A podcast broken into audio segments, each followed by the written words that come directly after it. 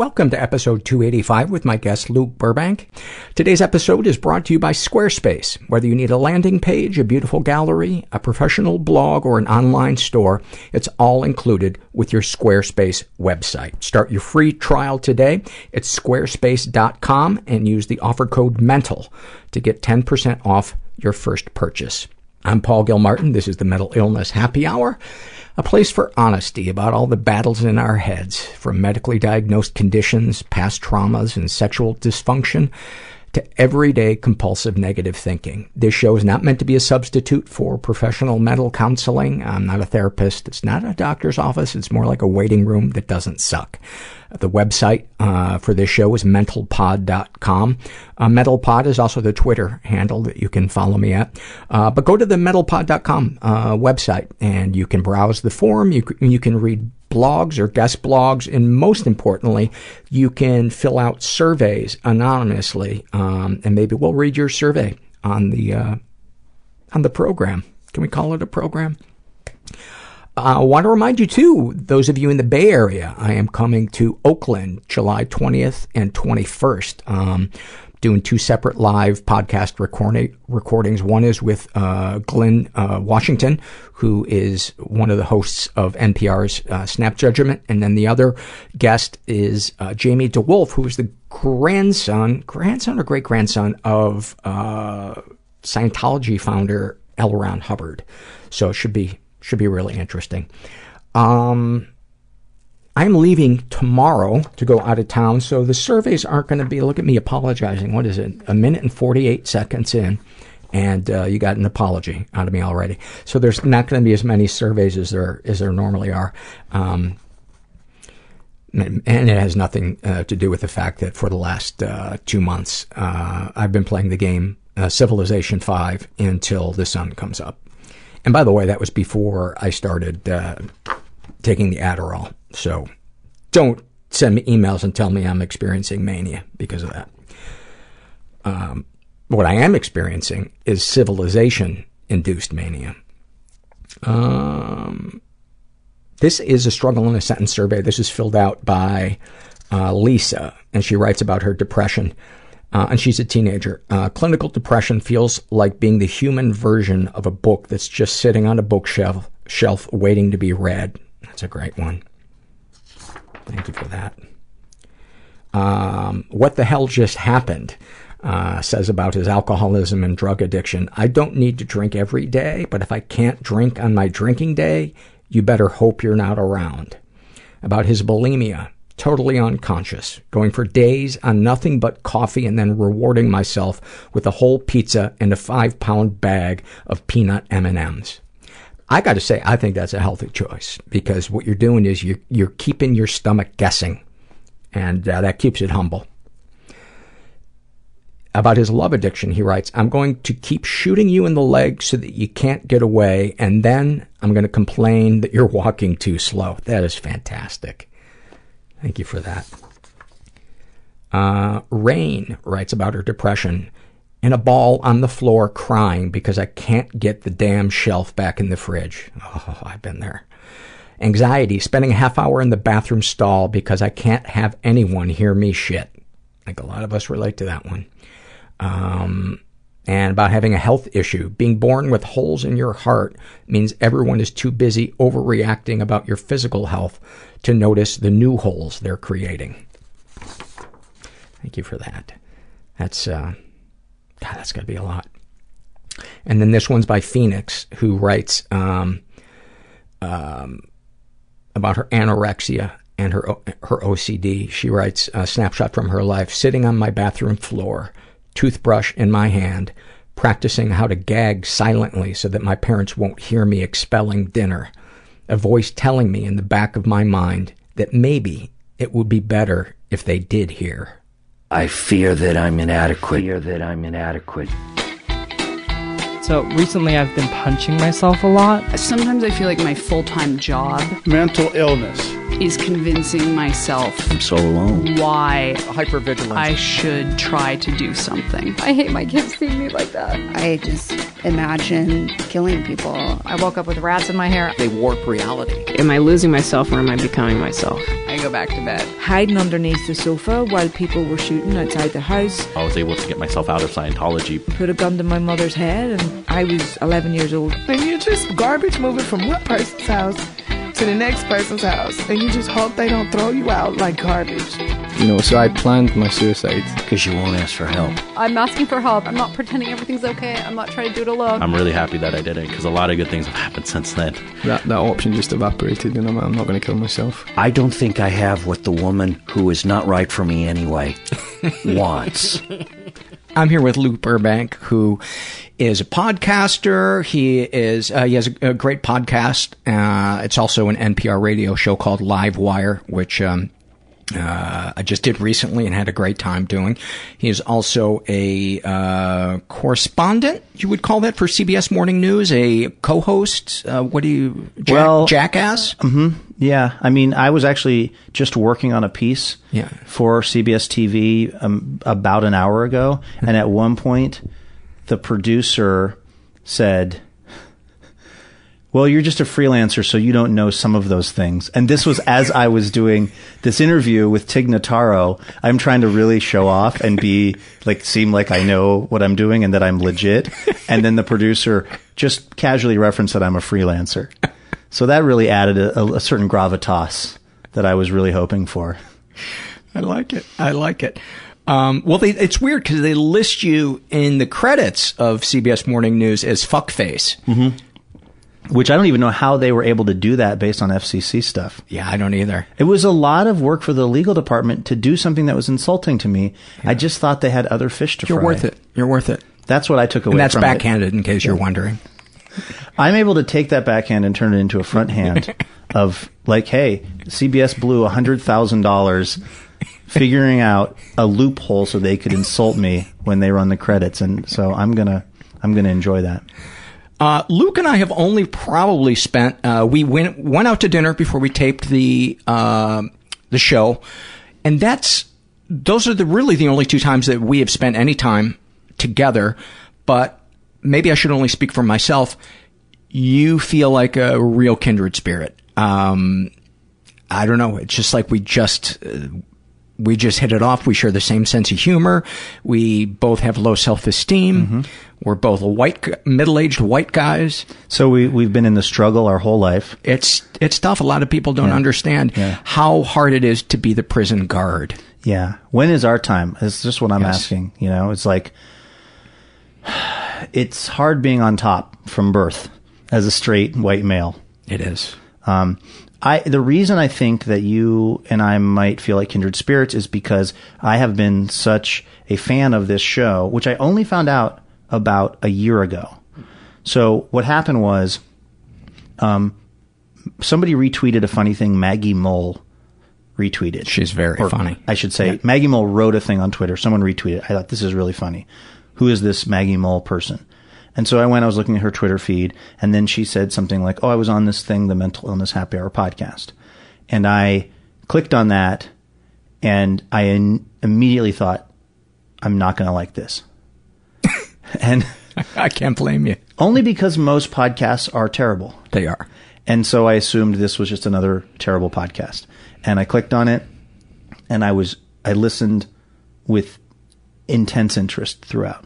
And then the next day I went and found a different, I think I maybe found the, the show with Roseanne's daughter, hmm Jenny Pentland. um, who is so much more than just being Roseanne's daughter, but Yes. that was, uh, that was something that was particularly fascinating to me about that conversation. And then I just started going through and listening to kind of cherry picking episodes until I ran out of episodes to cherry pick and I just, and I just started listening to every episode. And, uh, and so I, I feel like I know you, even though you and I have only met really briefly. Um, and yeah, just the, the the way the conversations tend to unfold on this show and your level of honesty and the level of honesty from the guests and also the people who fill out the surveys it just How amazing are the surveys? I mean, i mean if only for the names people give themselves unbelievable. Forget Every time I think it's almost like horse racing. It's like how have they not run out of names that are awesome? it's like so much time inside your house under a blanket gives you an amazing amount of time and focus for coming up with the most bitchin' handle you could ever use for the mental illness happy hour webpage. I mean, it is just, it's an embarrassment of riches. Yes. With that level of creativity. Well, self hatred is the gift that keeps on giving. Yes. Yeah. So, uh, Because anyway, none of the names are ever like a, a braggy. Uh, Oh, God, I'm no. full of myself name. No. It's it's always some twist on what a piece of shit I am. I'm totally, I'm impressed with, I, I feel huge empathy for, and I feel a weird closeness that I don't even deserve with the listeners of this show. I mean, I guess because I am a listener, but I mean, Yeah. when you, when you read, when you read things from, from listeners, I just, I just, it, it, it's something that uh, really resonates with me, I guess. Yeah, they they really are the third the third guest uh, on the on the podcast. Um, when I invited you to come on the the podcast, you said, "Oh God, I I don't know if I'm fucked up enough, if I have enough to to talk about." Um, and then what did you? And then what did you say? Because one of the things I, I I- I then said to you was, you don't have to have any traumatic events in your life. It's just, do you have battles in your head? Do you struggle with whatever? Yeah, And I think and- this was in an say? email. Yeah. I, th- I I can't remember exactly what I said, but it was probably something along the lines of, um, you know, I have a massive hole in my self that I just can't fill, and I am, you know, constantly uncomfortable in my own skin. You know, pretty typical stuff, and also no reason for it. Yes. This is. Can I just like, as we're getting started here, can I just lay out what my kind of my biggest fear about being on the show is? Mm-hmm. Is that there will be a lot of people listening who are dealing with really real and specific kind of mental illness stuff, and then this guy's going to come on who just kind of like sometimes, you know, feels low self esteem, and it's it's there's going to be a lot of people listening who just kind of think like, why am I wasting my time? Hmm. I'm dealing with, you know, a whole variety of the things that are laid out often on the show. And I'm just kind of like, yeah, sometimes I don't feel great about myself. So I just feel like I'm worried that I, I will be not bringing it enough. Well, first of all, that's a great sign that you're a good guest. Um, but secondly, there are tons of listeners who have the exact same issues that you have. They don't have anything tra- traumatic to to point to, and I get emails from them, and they say, you know, am I just being a baby? Am I making it up? Why? And and I always say, no, no. It's it doesn't matter. It, it can oftentimes just be the absence of of something, or who knows? Maybe genetically, somebody uh, just has an empty feeling that they that they can't or discomfort in their skin that they can't put their finger on. And I think that story is every bit as important as the one uh, of somebody that lived through a lot of trauma. Because the thing they both share is that you struggle to feel uh, relaxed in your skin, which is a fucking curse.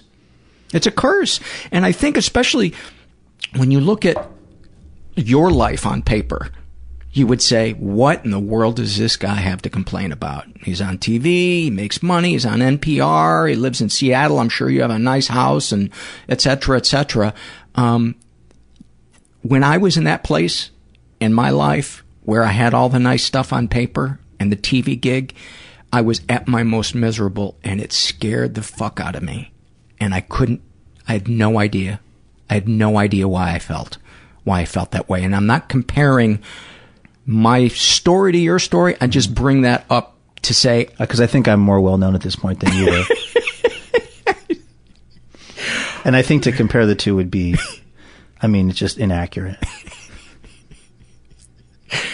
I, I hope the listener and you understand what I'm trying to say, what I am with incredible verbosity. Is that a word? Mm-hmm. Trying to uh, trying to get across, which is your your story and people like your stories are incredibly important and incredibly valid because it's the ones that aren't dramatic where there's that additional hurdle of why Yeah. should I give myself any kind of compassion? Why should I bother to open up to somebody?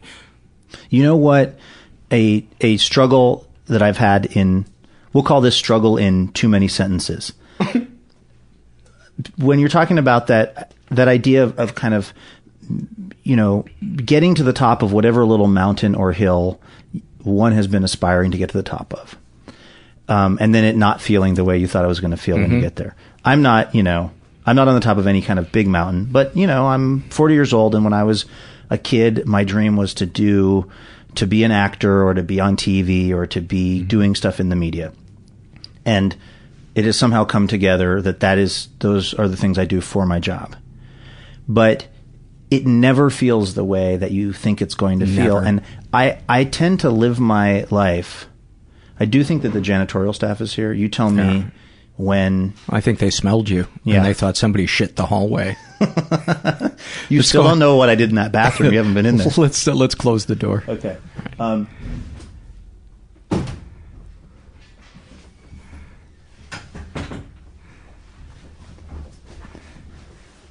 when you're talking about that feeling that you had when your career was by the sort of outward measurements probably really humming along Mhm. i have i have this issue where i tend to think about my life in terms of like climbing up this cliff face where if i just climb hard enough i will get to a ledge that's wide enough for me to lay down on and just finally relax and possibly and and then you will also be able to enjoy it more because Yeah. you'll be relaxing. Yeah, exactly. Like, uh, if I could even, t- if I even told you what my current daily schedule is of all these things I'm doing, it's so much stuff. And I'm not, this is not a humble brag. It's not, you know, it's not like I'm saying I, I am going to go host the David Letterman show, which would be weird because he retired. Um, but it's just I have all this stuff going on, and my thought is it's like I'm climbing, I'm climbing, I'm going to do all this stuff, I'm going to keep climbing, and I'm going to get to a ledge, and it's going to be then I can relax, and then I can enjoy, and then I kind of get to that ledge, and then it's too small, Mm-hmm. and so then I'm like, oh, my bad, the ledge is actually 400 feet north of here. Yes. Let me climb, let me climb, let me climb, let me climb. Yes. And it's that is that has been a thing that I've struggled with for my adult life is I'm always kind of climbing and I'm never on the ledge and I'm never relaxing. And so um, that's not working for me. Great. And my thought is is because you're always on the ledge. You're always there with you. The, Yes. the things that you're uncomfortable with probably about yourself Yeah. um, are are always there. And I so much I so relate to to that feeling. And after reading a lot of Eckhart Tolle, um, I I bought one of his books from you recommending it on the show. A New Earth. Yeah. It's all we have is the present moment. That's it. That's that's the only place where we can make peace. I've tried to make peace with the future, and uh, I just realized this yesterday that I am in an abusive relationship with the future because I constantly go back, and it's just it's. I never picture anything good in the future. It's always, uh, you know, See, I have the opposite. I picture that the future is going to be great. yeah. So right now is going to maybe suck a little bit. I got to keep climbing. I got to keep like filling my life with things Yeah. so that I can get to the future, which I know is going to be awesome. Well, maybe because I've had the the letdown of getting the things that I thought were going to make me happy to know that that's not going to fill me. So it's got to be it's got to be something else. But let's talk about your your life, your childhood. You uh, you grew up in a big family and you were the oldest. Yeah, I'm one of seven kids. And when I was a little kid, um, my mom and I and my dad and one of my sisters uh, lived on, well, I lived on this religious commune with my mom when I was really a little baby in Northern California, a place called the Lighthouse Ranch, which was in um, Arcata, California, which is outside of the metropolis of Eureka, California. That's beautiful country up there, though. It is. It is. Although I feel like it's kind of like they shouldn't call it California. It's really Oregon. It really is. Because when you hear California, most people think like, ah, the Beach Boys and Hanging Ten. And you get up to that part of Northern California, it's like, oh, sequoia trees and rain. Yeah. And Christian hippies, which is my parents' kind of crew and scene.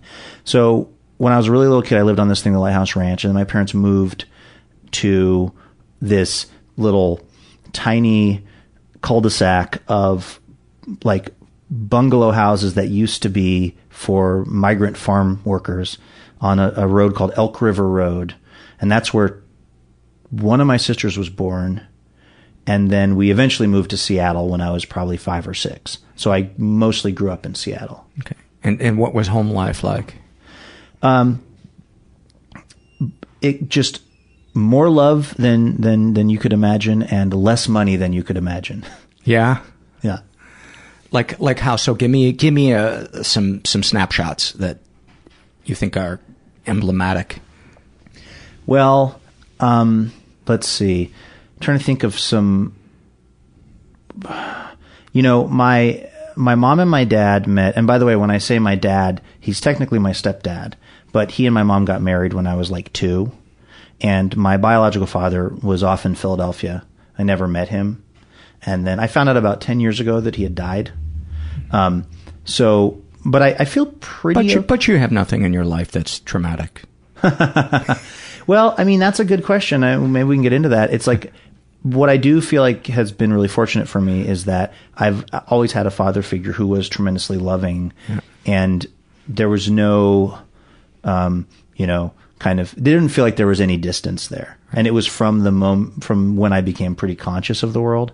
So that I think was a kind of a, a that was a lucky break for me. But you know, my my dad grew up in in L.A. and Montana, and he kind of hit the road hitchhiking before college and ended up at this commune. My mom was this like total free spirit who grew up in Philly and followed her her wingnut sister um, out to this commune, and so they were just full of like hope and Jesus and like uh, excitement for the world, but not like college degrees or plans, specific concrete plans for like making a living and They were just living off the land when. Uh, well, what happened at the commune? was the commune was actually was it was called the Lighthouse Ranch, but it was part of this larger church called Gospel Outreach Christian Fellowship, and they didn't have a longer name. they added LLC later, but I think that was just to try to get out of some tax issues. Um, so what would happen was uh, the the brothers, they were called the men, would go off and they would plant trees for the U.S. Forest Service on these crews. And they would also thin trees. They would do all this work out there. The sisters would sort of stay and keep the home fires burning. They would grow crops and do all this stuff. And so that was how this whole thing was kind of supported financially. Then the the the um the goal was to go forth and spread the word. So they uh, this church started making small churches all over the country, including one in Seattle. So we moved to Seattle as a family because my parents were going to be part of this church that was up there. And I guess if I could if I could think of some examples of my childhood, you know, my my mom is a person who has a lot of for her there's a lot of emotion around um, getting a good deal and also not overspending on things. And so like our whole family life revolved around these various scams that she would set up. Not like illegal? Not illegal scams. I mean they're on the on the edge. But like she was always doing some kind of a thing to try to figure out how to game the system. Like there was these coloring contests that a local grocery store would have and the deal was like you would get one of the paper bags around Thanksgiving and it would have an outline of a turkey on it and you would color that in and enter it at the Safeway. First prize $10 cash. Well, my mom realized that there was no official rule against entering at multiple Safeways. So she got my four sisters to basically start like a coloring contest sweatshop in our dining room where they were all coloring like 40 bags each. And she figured out that if they added little, like a little tableau in the back, like, um, this was not part of the printout. This was like custom, like a little cottage with a curly cue of smoke and then sometimes like a stump with an axe in it, which is a little macabre if you think about it. These were the things that would cause an unsuspecting Safeway manager to be like, all right, this kid put the extra effort in. So my sisters would win like hundreds of dollars in these coloring contests every year. And like my job was to man the phones. So I'd get a call and then I was not allowed to say like, which Safeway is this? Because that would be like, what do you mean, which this is, we're the Safeway down the street from your house, right? Like how many Safeways are you entering at? So I had to kind of like sort of figure out a way to find out which Safeway it was. Oh my god! Our whole life was kind of full of these little moments. And what I think it where I think a lot of my stuff comes from is that I felt a lot of the time in my childhood like I didn't quite have the thing that the other kids had. And I didn't want the coolest thing. We're talking about like shoes and clothes and you just want to fit in, right? When you're a kid. I mean, that's all you want is to just not stick out, not be the target of, of, pe- of other kids' attention. And that level of just the fitting in, like I never had a cool lunchbox. You know, I would bring like my lunch would come in the bag that the bread had been in. the sandwich would be like a heel. you know, like the like butt end of the bread or whatever. Yeah. There was just so many little moments where I always felt really embarrassed. Here's here's a, an example of the way that the Burbank kids became quite ingenious. So one of my sisters, Liz, um, really wanted Keds. We didn't. That was not in the family budget. Side note: I think Keds are like four dollars retail. Yeah. these are almost disposable shoes. There's like they're the cheapest shoes you can buy that are you know still technically not flip flops. And we she didn't have the money for Keds, so my sister found these fake Keds that were even cheaper. She bought them. Then at like Goodwill, she found a pair of Keds that didn't fit her. She took an exacto knife. She cut the blue Keds rubber tag off the back, glued them to her fake Keds. Oh my God. This was the kind of like, this was the kind of stuff that was going on for the kids in this family I grew up all the time. We were always figuring out ways to sort of just, and this is a loaded uh, term to use, and I hope people understand. I don't, I don't think I have experienced the African American experience, but to just sort of pass, Mhm. and and pass in this case just means to like, to just not look like the poor kids all the time. Um, and so that, I think that had a really big impact on me. That constant feeling of, you know, and there was also things where like, I, I think my parents didn't always have the greatest sense of what to, what information to protect us from. So when there was like financial stuff with my dad's business, which for the record, if he's listening, and I pray to God he's not, it wasn't his fault. It was actually, he took this business over from some other people in the church. They had not done a great job with the paperwork. He kind of inherited this problem. But when that happened, we as, you know, pretty young kids were like living under the fear that the IRS was going to come and just like lock this house we rented up and not let us in. Like there were a lot of things in my life as a kid that felt like really scary to me because there was also a lot of rapture stuff, a lot of hell stuff because my parents are are still very evangelical. So I think I I think I had a lot on my mind, and and I think I, I created some some tools and some pathways from that, and I'm sort of still carrying those around and using those tools here at age 40. Uh, talk about those tools.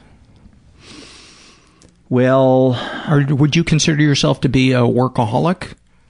I think so, but the funny part is I think of myself as at my core a really lazy person. I think most workaholics probably do. but I just keep thinking when I can get to the next ledge, then lazy Luke is really coming out. This is all just to get to the point where I don't have to do shit for the rest of my life. Um, but if I look at my actual life, I've never not been on my grind, you know? Um, so I guess I am, I guess I am a, a sort of a, a person who clearly, I, I, I calm some sort of anxiety through constantly working, constantly doing stuff. Um, and, uh, you know, other tools, I think something that I really struggle with, which is a thing that I see in my mom too, is hypervigilance about people insulting me. Yeah. Or just saying something, people just somehow not liking me or being slightly negative towards me or judging me. I'm always scanning the horizon for that. And it makes my wife crazy because my wife, who is a pretty stable person actually, she says, I wish I could give you some kind of a transplant that would just let you know that I love you. Wow. Yeah. Because I spend a lot of time trying to figure out what did she really mean.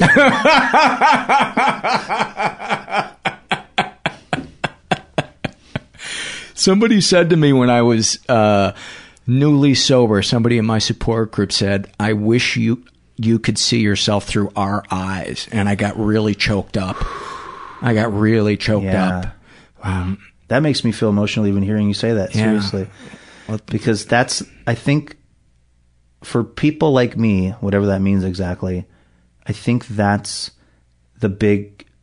There's probably a lot of big struggles, but that's one of the big struggles. Is I think I have a really hard time understanding how I'm actually coming off, and my huge fear is that I'm looking non self aware or like I think I'm somebody or some kind of a thing where I'm the last person in the room to get the memo. that is my biggest fear as well. You know, I do. I, I I sometimes I'll brush my teeth in the middle of the night so that I'm not breathing bad breath on, on my wife. wife, who's on the other side of a huge king bed because the idea that she would have the thought one time cross her mind, this guy's breath is not good, is crushing to me. Oh my god. But no, I'm doing fine. it's it's all working, Paul. It's going just fine. You know what? I think this might be a good time for us to go through um, fears. All right. all Did you bring fears, or I are we just going to riff, riff them? I I can probably grab some from my mental inventory. Let's, Um, let's let's trade some fears. Is this a fear? This is a fear off. Yeah. Or you're going to read some? I yeah, think. I'm I'm good. Actually, I'll just try to come up with some. Okay. Well, which is okay, never so- hard. Uh, well, that's one definitely that uh, my wife will find me unattractive. I can expand that to like anyone would find me unattractive Mm-hmm. on a physical, intellectual, you name it level. Hmm. It's like one person. So I guess if I could, if I want to state this as a fear, a fear would be that people don't like me, but they're not telling me, but they're thinking it. Absolutely. Uh, I so relate to the, the feeling of uh, I'm the last one to understand this thing about me that is so off putting. And, and, and I'll only find out on my deathbed that I've really blown Right. it with people. that if I'd just been aware of that one thing, life would have been so much better. I have a fear that this little thing that I do right now, which is mostly radio shows and other things that are based on kind of like pretty confessional stuff. Like hmm. I've kind of found, I've worked my way into this little world of, of media where I'm able to talk about my real feelings, my real experiences, and it seems to resonate with people. But things change all the time. And I have a huge fear that in five years, people won't be into that and I will have a nothing to offer. And I have no useful skills outside of doing this. Sadly, Paul, this is right now what you're hearing. This is me operating on all cylinders. This is this is what I got. No, dude, I saw you uh, host that episode of uh, Live Wire, and I remember turning to the person that was sitting next to me and just saying, "He's unbelievable. He's unbelievable." Well, I appreciate you saying that, and I do. Let me think that- finish. He's an unbelievable asshole. Okay, And they we high fived each other. Tough and- but fair. and got the fuck out of there. tough but fair. Yeah. I just feel like I don't create anything real in this world. And so as long as you know as long as there's a some kind of market for non-real people, I'm all right. But when the asteroid hits, I got nothing. Well, I none of us will will need anything when the asteroid hits. Well, maybe that's a bad natural disaster um, example. When the uh, when President Trump takes over and things get like start turning into that Cormac McCarthy novel, The Road. Nobody needs a podcast about the road. They just need to survive, and I have, I think, limited survival. they just need to shut up and eat their roasted baby. That's all. Yeah. So, um, so that's a fear. A fear is that basically everybody will figure out my bullshit, and it will lead me to financial disaster. Yeah. Which, uh, because of how I grew up, holds a particularly I would imagine. prominent. Um, also, can I just say this? I also have a fear that I'm overstating how poor we were because we lived in a house. My parents did not own it, but we lived in a house. We had a working car. Um, we had food. We had clothes. So many people had it much worse off. So I also don't want to sound like I'm trying to uh, overstate. A, f- a friend of mine who's a comedian who actually he lives in LA, and I would highly recommend him for this show. His name's Andy Haynes. When I was telling about my childhood one time, he said, "It must have been amazing when you found that golden ticket and got to go to that chocolate factory." because it sounds like I make. So I have a fear that I'm also way too hung up on this one thing from my childhood, which is way less bad than a lot of people had it. But I think the important thing is is how you feel about it, the feelings that were left, because it's not a. This isn't about prosecuting our circumstances. Yeah. You know, this is about, and, and, and I say this with the understanding that it took me 40 years to be able to do that to myself to say this isn't a pissing contest with other people's trauma or struggles. It's, you know, every, every person have people have varying degrees of, of sensitivity about things. Something that may roll off somebody's back crushes me, you know, sends me to bed just analyzing my entire life and going, oh my God, I'm, you know, I'm a joke, whatever. It, it, it's, it's, it's the, I think it's those feelings. How do we handle, how do we handle that, that discomfort? What, your, what are your go-tos when you get super uncomfortable or super, do you get depressed? I have not uh, struggled with depression. My, I think my, I think my thing is, let's see, what do I do when I'm, I think honestly, I think I'm always at some level of discomfort. Mm. So I don't actually know. Are you an anxious person? Yes. Much like how I perceive myself to be an incredibly lazy, but probably workaholic, I think of myself as being an extremely chill person who's probably incredibly anxious all the time. You know? Like, I, I started going to therapy maybe six, seven years ago. Before that, I, if you would have asked me like self report, I would have been like, oh my God, I am so relaxed.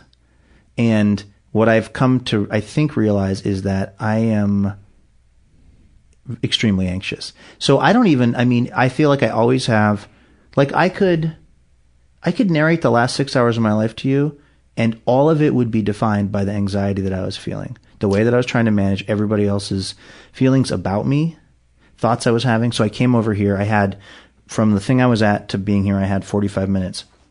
So I stopped somewhere and I got some dinner but they had I got a glass of wine, but then I was like, I know Paul doesn't drink, so is that going to be weird if he thinks I'm I've been drinking or I had a drink? So then I was like, I'm going to get some coffee to go. So I'm like really peppy. I basically made like a really like a first world speedball. like, it was like a glass of wine chased by some gas station coffee. And it is all this thought of like, and then it's like I, I, I was I rented a car at the airport, but they didn't have the kind of car that they had told me. So they gave me this fancy car that I'm driving. Mm-hmm. And then I'm pulling up and I'm thinking, what does Paul think? I'm some kind of baller because I'm in this BMW, which is not even my car. Um, I'm all of this stuff is going on in my mind all the time about how am I coming off to everybody, yeah. and it, you know, it can definitely be pretty exhausting. It sounds exhausting. Uh, so it sounds like the the through line of all of this is I need to present the right version of myself so that I'm not rejected. Yes. Yeah. Do you think, and God for forgive me if I sound like I'm trying to be a fucking therapist, but do you think subconsciously it's the, the fact that your dad had no int- your biological dad had no interest in your life? Or do you think it was the just feeling like you're sticking out like a sore thumb because you were so poor or none of the above? If it's the biological dad stuff it'd be i think it'd be pretty deep.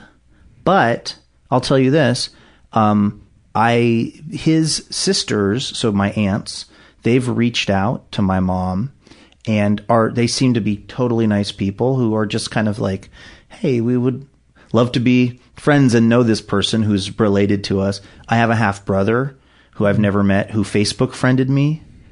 I don't think I accepted it. Yeah. So there's clearly some energy around that. Yeah. Why did you not accept it? I think because I am better than him. I mean, that's w- the message I'm trying to send. I mean, CBS Sunday Morning. Livewire, Mental Illness Happy Hour podcast. It's really coming together. Two of those are impressive. Yeah. Um, there's not. There's only room on this ledge for one. one Burbank. Uh, although this guy would technically not be a Burbank. I think what it feels like to me is, well, there's a couple things. One, when I didn't know that this guy, my biological father, was dead.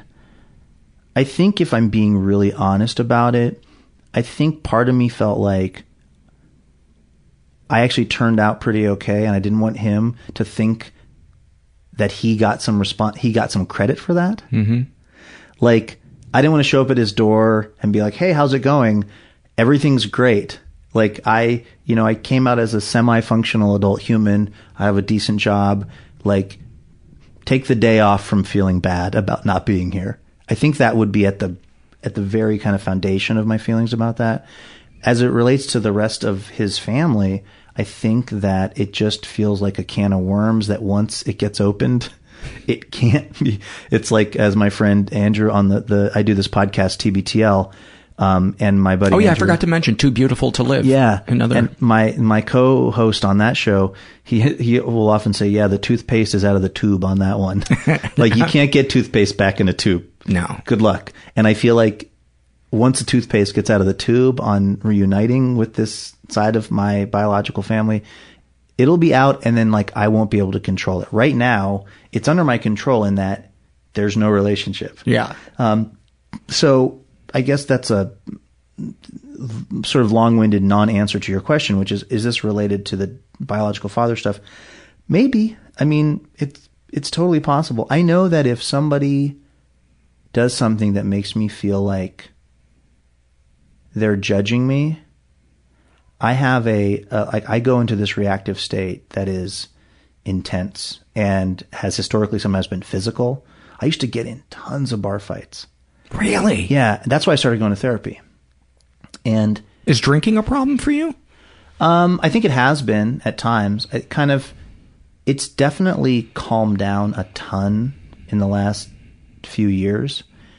Um, but there was a, a long period of my life from like my early 20s until my mid 30s where my goal when I started drinking on a given night was to get to the point where I was like pretty incoherent.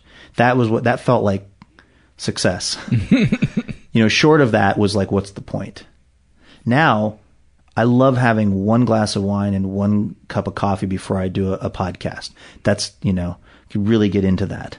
Um, that was a joke, not a good joke, but um, so uh, definitely those fights were to were pretty much fueled by alcohol. But I mean, I've had there is a there's a switch that gets flipped in my head, which thankfully I have some.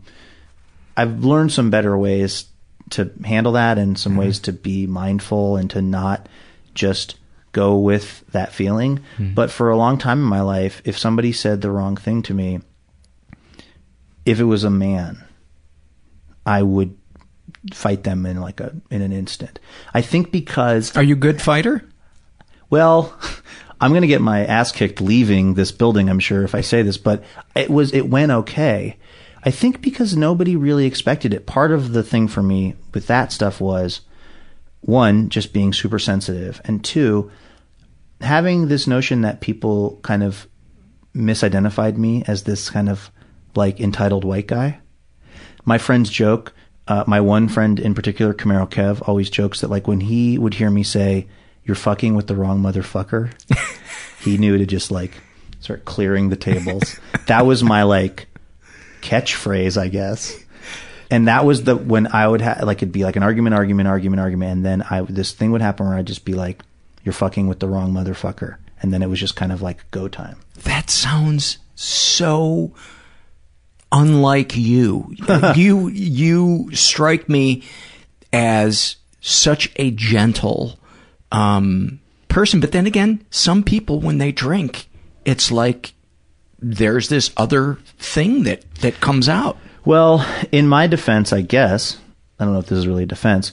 I was also capable of doing that when I wasn't drinking. Yeah, it was more emotional than alcohol related. Although the alcohol was definitely, uh, you know, it was a disinhibitor. But it was just this. I, I used to have. I mean, when I was a kid, I would get in so many fights. I had to see the school psychologist. I looked at ink blots, like all of this stuff, and it was. I mean, I grew up fighting my whole life. What were the fights about? Nothing. As a kid? I mean, stupid things like, uh, you know, uh, we would have like a soccer game at recess when I was in fourth grade. It'd be fourth graders against fifth graders. And then they'd ring the bell. So it was time to line up. And then we'd go line up. And then a couple of the kids from the like, you know, fifth grade would run and kick it in the goal and be like, we won. I could not let that go. And I would just be like, no, you didn't. And this switch would get flipped or this feeling would happen. And it would be like them saying they won this meaningless grade school soccer game is such a threat to me right now that I have to fight them and physically destroy them. Side note, I was about like five one until my junior year of high school. So I was like the worst person to have a fighting problem because I was not big and strong. Oh my God. But I just would be like, I would hit this point where it was like, I have to. And so the fights could, could be about anything. In my adult life, a lot of times it revolved around guys disrespecting me. Actually, not far from here at Hollywood Park Casino down in Inglewood, because I used to live in LA. I remember one night a guy saying something at the poker table and me just like he criticized the way I was playing and I probably said something snide to him and he said something back and it was almost like I just kind of left my body and just observed myself diving across the poker table to punch this guy in the face. Oh my god! And breaking my f- pinky. The craziest thing, and I Did don't. Did you get arrested? No, actually, and this is not an endorsement for fighting at the Hollywood Park Casino, but I have to say, the service is pretty amazing. I dive across the table, I punch this guy. Um, they grab me, they grab him, they pick up all my chips and go cash them out at the cage. They take me to the office. And this is at like four in the morning or something. And they they bring my jacket in and my the money that my chips added up to, and they said, you know, you can't fight here. We're, here's your money, here's your jacket. We're really sorry. You're banned from the casino until 9 a.m. That's it. it was like a six hour ban. And I was like, this is a lot. I was thinking to myself, this is so much easier than going to the cage to cash my chips out. like this is sort of like a valet service where they just get your stuff for you and then you have to go home and sleep for a few hours and then you get to come back. So I'm not saying, I'm not trying to say this to glorify any of that behavior because what, what's really scary to me looking back on it is how hurt I could have gotten, how much I could have hurt someone, and also just the how unnecessary that kind of behavior is. But it speaks to like, oh, this is the other thing. Sorry, and then I'll stop rambling. But you're not rambling. The I think I've had this weird life where I grew up really working class, but then somehow I kind of got into this world of public radio, which is like real hoity-toity at times. Very. Most of the people that do that are like they went to good colleges and they came like their parents were doctors, and I never, I didn't feel like I fit in in that world, and there was something about my. I felt like I had, I was in, I, I was sort of had a foot in two worlds, a foot in the world of people who work real jobs, and by real jobs I mean like digging trenches and mm-hmm. you know being plumbers and doing real quote unquote real things, and then this kind of like airy fairy intellectual world. And I think when I thought somebody perceived me to be part of this kind of like intellectual world, I was like, "You're fucking with the wrong motherfucker," you know. I think that was a big that that has been a big trigger for me. Well, I, I very much relate to that feeling of um, a switch being flipped when when somebody. Uh, for me, it, it really only happens when my adrenaline is, is going and I'm and I have a hockey stick in my hand. Um, the rest of the time, I almost can't stand up for myself, but I understand that feeling when you do almost begin to dissociate from certainly from your morality if if mm-hmm. not your body from your morality yeah. where there's a sense of watching yourself and you know that this isn't the right way yeah. to handle it but you but it's some somehow it feels like almost like your body it, there's steam that has to be let out otherwise you're going to burn alive if you if you don't let this out in, yeah. in some way. What's weird is, in my experience with this kind of stuff, what's weird is that there's always a point where I kind of have a choice. Yeah. And in the olden days, I would just choose to go for it. But it, it, it wasn't, I've maybe, I hope I'm not misdescribing it for me anyway, where it's like, I just, all of a sudden, I'm flailing on someone. It's like, there's always a specific moment where I kind of am like, and I remember being in high school and having a, a like you know an argument with this kid, this kid named Tim Mosby. It was probably like I don't know, tenth grade. It's like right before class starts, and I'm saying something to somebody else, and then he gets in on the conversation, and somehow he and I have words, and then we're standing like face to face, like we're gonna fight, and like the bell has rung, so everyone's hmm. just sitting, and I I realized that I was like I wasn't even that mad anymore, but I had seen this scene in a John Wayne movie where John Wayne did a thing where he like pretended like he was turning away, but then he punched the dude. Yeah. Side note, that's a major sucker punch and seems out of character for like John Wayne's other, like, Right. otherwise his persona of Mr., you know, Mr. I'm gonna shoot you straight or whatever. Um, I have a, a killer John Wayne impression that you just got to hear. And I remember thinking, I wonder what it would feel like to punch this guy in the face. And I had seen this John Wayne move, and I thought, oh, I guess I'll use it here. And I didn't even really want to be in a fight anymore. Yeah. But I was like, okay. I turned away, like turned around, and then punched him. Here's the thing that people don't know about face punches in real life. They sound like slaps. They do. They are not cool. So I punched this kid, And they I- often hurt your hand Yeah. worse than their face. this girl in the class goes, "Did he just slap him?" it was like the most uncool move, and I was immediately flooded with so much regret. I just left the classroom. I went directly to the principal's office. I like, I like self-reported to jail, and the principal was like, "What are you doing here?" I was also there a lot, and, and I was like, "I just punched Tim Mosby. I don't know why I did that." what do you What do you think that was about? Um, probably something getting stimulated in me, that feeling of inadequacy or being judged by someone. So him saying something to me about whatever it was, something that felt critical. Probably feeling like the whole class is watching me. What do I do now? And also just wanting, you know, to see if that John Wayne move worked, which it did and didn't, you know? I landed a clean shot, but it wasn't cool. Um, probably a combination of those things. This stuff is so surprising ab- about you. I, Well, I think the thing about my personality is that because that's like something that I have the capability of being 1% of the time, Mhm. I think that the other 99% of the time I'm probably more or less overcompensating. Like, my wife would tell you, I think, that I am the absolute sweetest person that she's ever met, except for the times when I'm being a complete nightmare. you know, and that's a that's another thing that I have a really hard time with is just I know what I know what punching dudes feels like, and I know what being deeply in love feels like, and all that stuff that's in the middle feels like I don't know how deep the pool is, and it really scares me because I don't know where the bottom is. You know, so I what, what do you mean by that? Like you, you're comfortable living on the extremes Yeah. of of emotions of Yeah. being deep in peace and love. Yeah. And but but nuanced emotion is not in your wheelhouse. it's something that is the the middle or complicated, complex. complicated, complicated. Um, the yeah, the the middle part of life, which is it turns out most of life. so, Paul, you know what?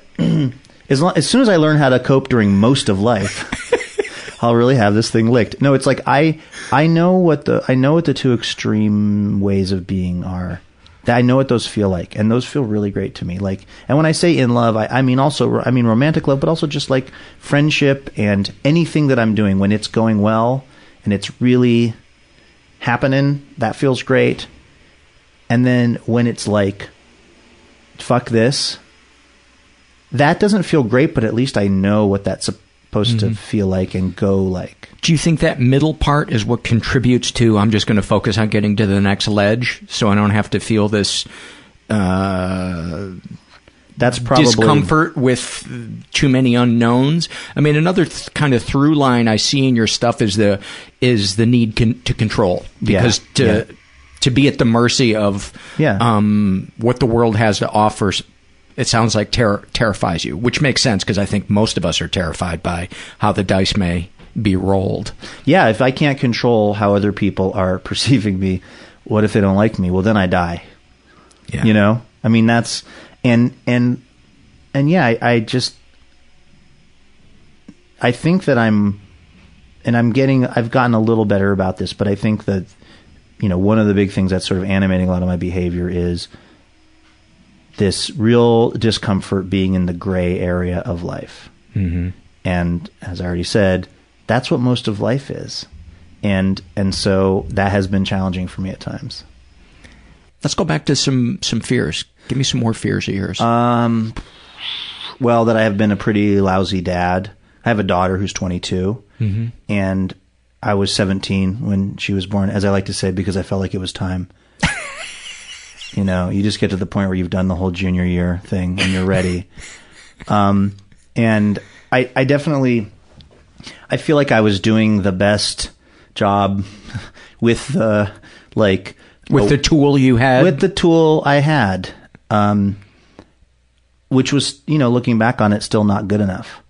And uh, so that's that's a fear that I have that I really missed an opportunity there, and that Have you talked to her? Oh yeah, extensively. Oh, I mean we're like really close. Eh, Have you talked to her about that, saying, Yeah. you know, listen, I feel like I Yeah, didn't do as good of a job as I could have.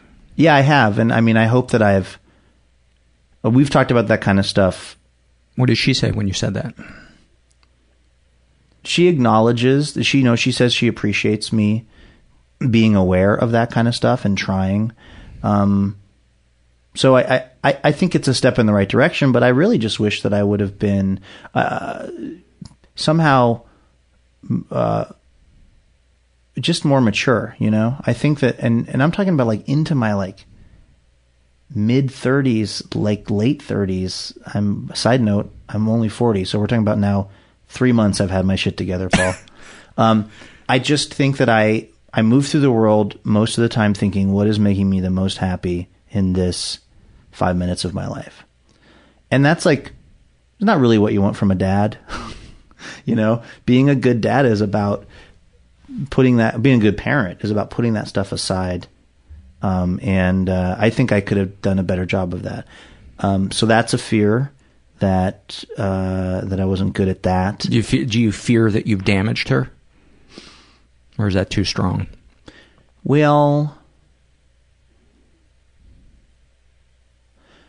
huh? That's a really good question. I mean, I feel like my hangups probably come from ways that my parents were unintentionally not creating uh, an environment of total support and love. I mean, I think that their intentions were good, but they just were, you know, my parents were like also really young when Mhm. when when they were raising me and all these kids. They were kind of in over their head, I think. Um so if I'm applying that same logic to my my daughter's experience, I mean, yeah, I fear that if she's walking around with stuff that's not helping her Mhm. and ways like I think when I saw her getting her first bar fight, I knew I knew that she was a chip off the old block. Uh, but yeah, I do. I do worry that I've saddled her with some stuff that she's going to have to work through. Yeah. Um, The fact that you talk to her about that, though, is so huge. I think the thing that really drives kids crazy, or at least, you know, even adult children crazy, is the sweeping the shit under the rug when the parent won't even deal with it. Um, I, I think most human beings have a large capacity to forgive. And um, that's, I mean, that's all I really ask in a friendship is, you know, yeah, you can be a dick sometimes, but just if you cop to your shit and apologize, I'm I'm back to square one with you. that's my hope with my daughter, with my wife, with my exes, with my family, with everybody, you know, um, is that at least if I can get to the point where I can be honest and, and say, hey, you know, I really didn't do a good job with that and I recognize that, my hope is that that at least helps take some of the edge off. Um, because I make a lot of mistakes. I don't know why this is coming into my mind. This, you want to talk about apropos of nothing. Like the, the how finely tuned my like sensor is for like just mild disagreement. I remember when I used to I used to have this um, daily radio show on a talk radio station in Seattle, and there was this person who used to sometimes do the news on the station, and she and I just kind of weren't. We're just not cut from the same cloth. We're not interested in the same kinds of things. We just were, you know, you meet those kind of people where you're just like, we just don't get each other. And I remember we were having like a pitch meeting before the show, talking about the different news stories. And like I proposed a story, and she, from her perch over where she was, said like, "Yeah, I don't think that's interesting," which is just her opinion. Mm-hmm. I was also the host of the show. I outranked her. I could just be like, "Well, okay, you don't agree, but I, you know, am in charge of this essentially." Mhm. When she said, "Yeah, I don't really think that's interesting," I wanted to walk over and take her entire desk and tip it over and like stomp on her pictures of her kids. Because she said to me, "Yeah, I don't think that story's interesting." Do you think it was what she said or how it she said it to you or both?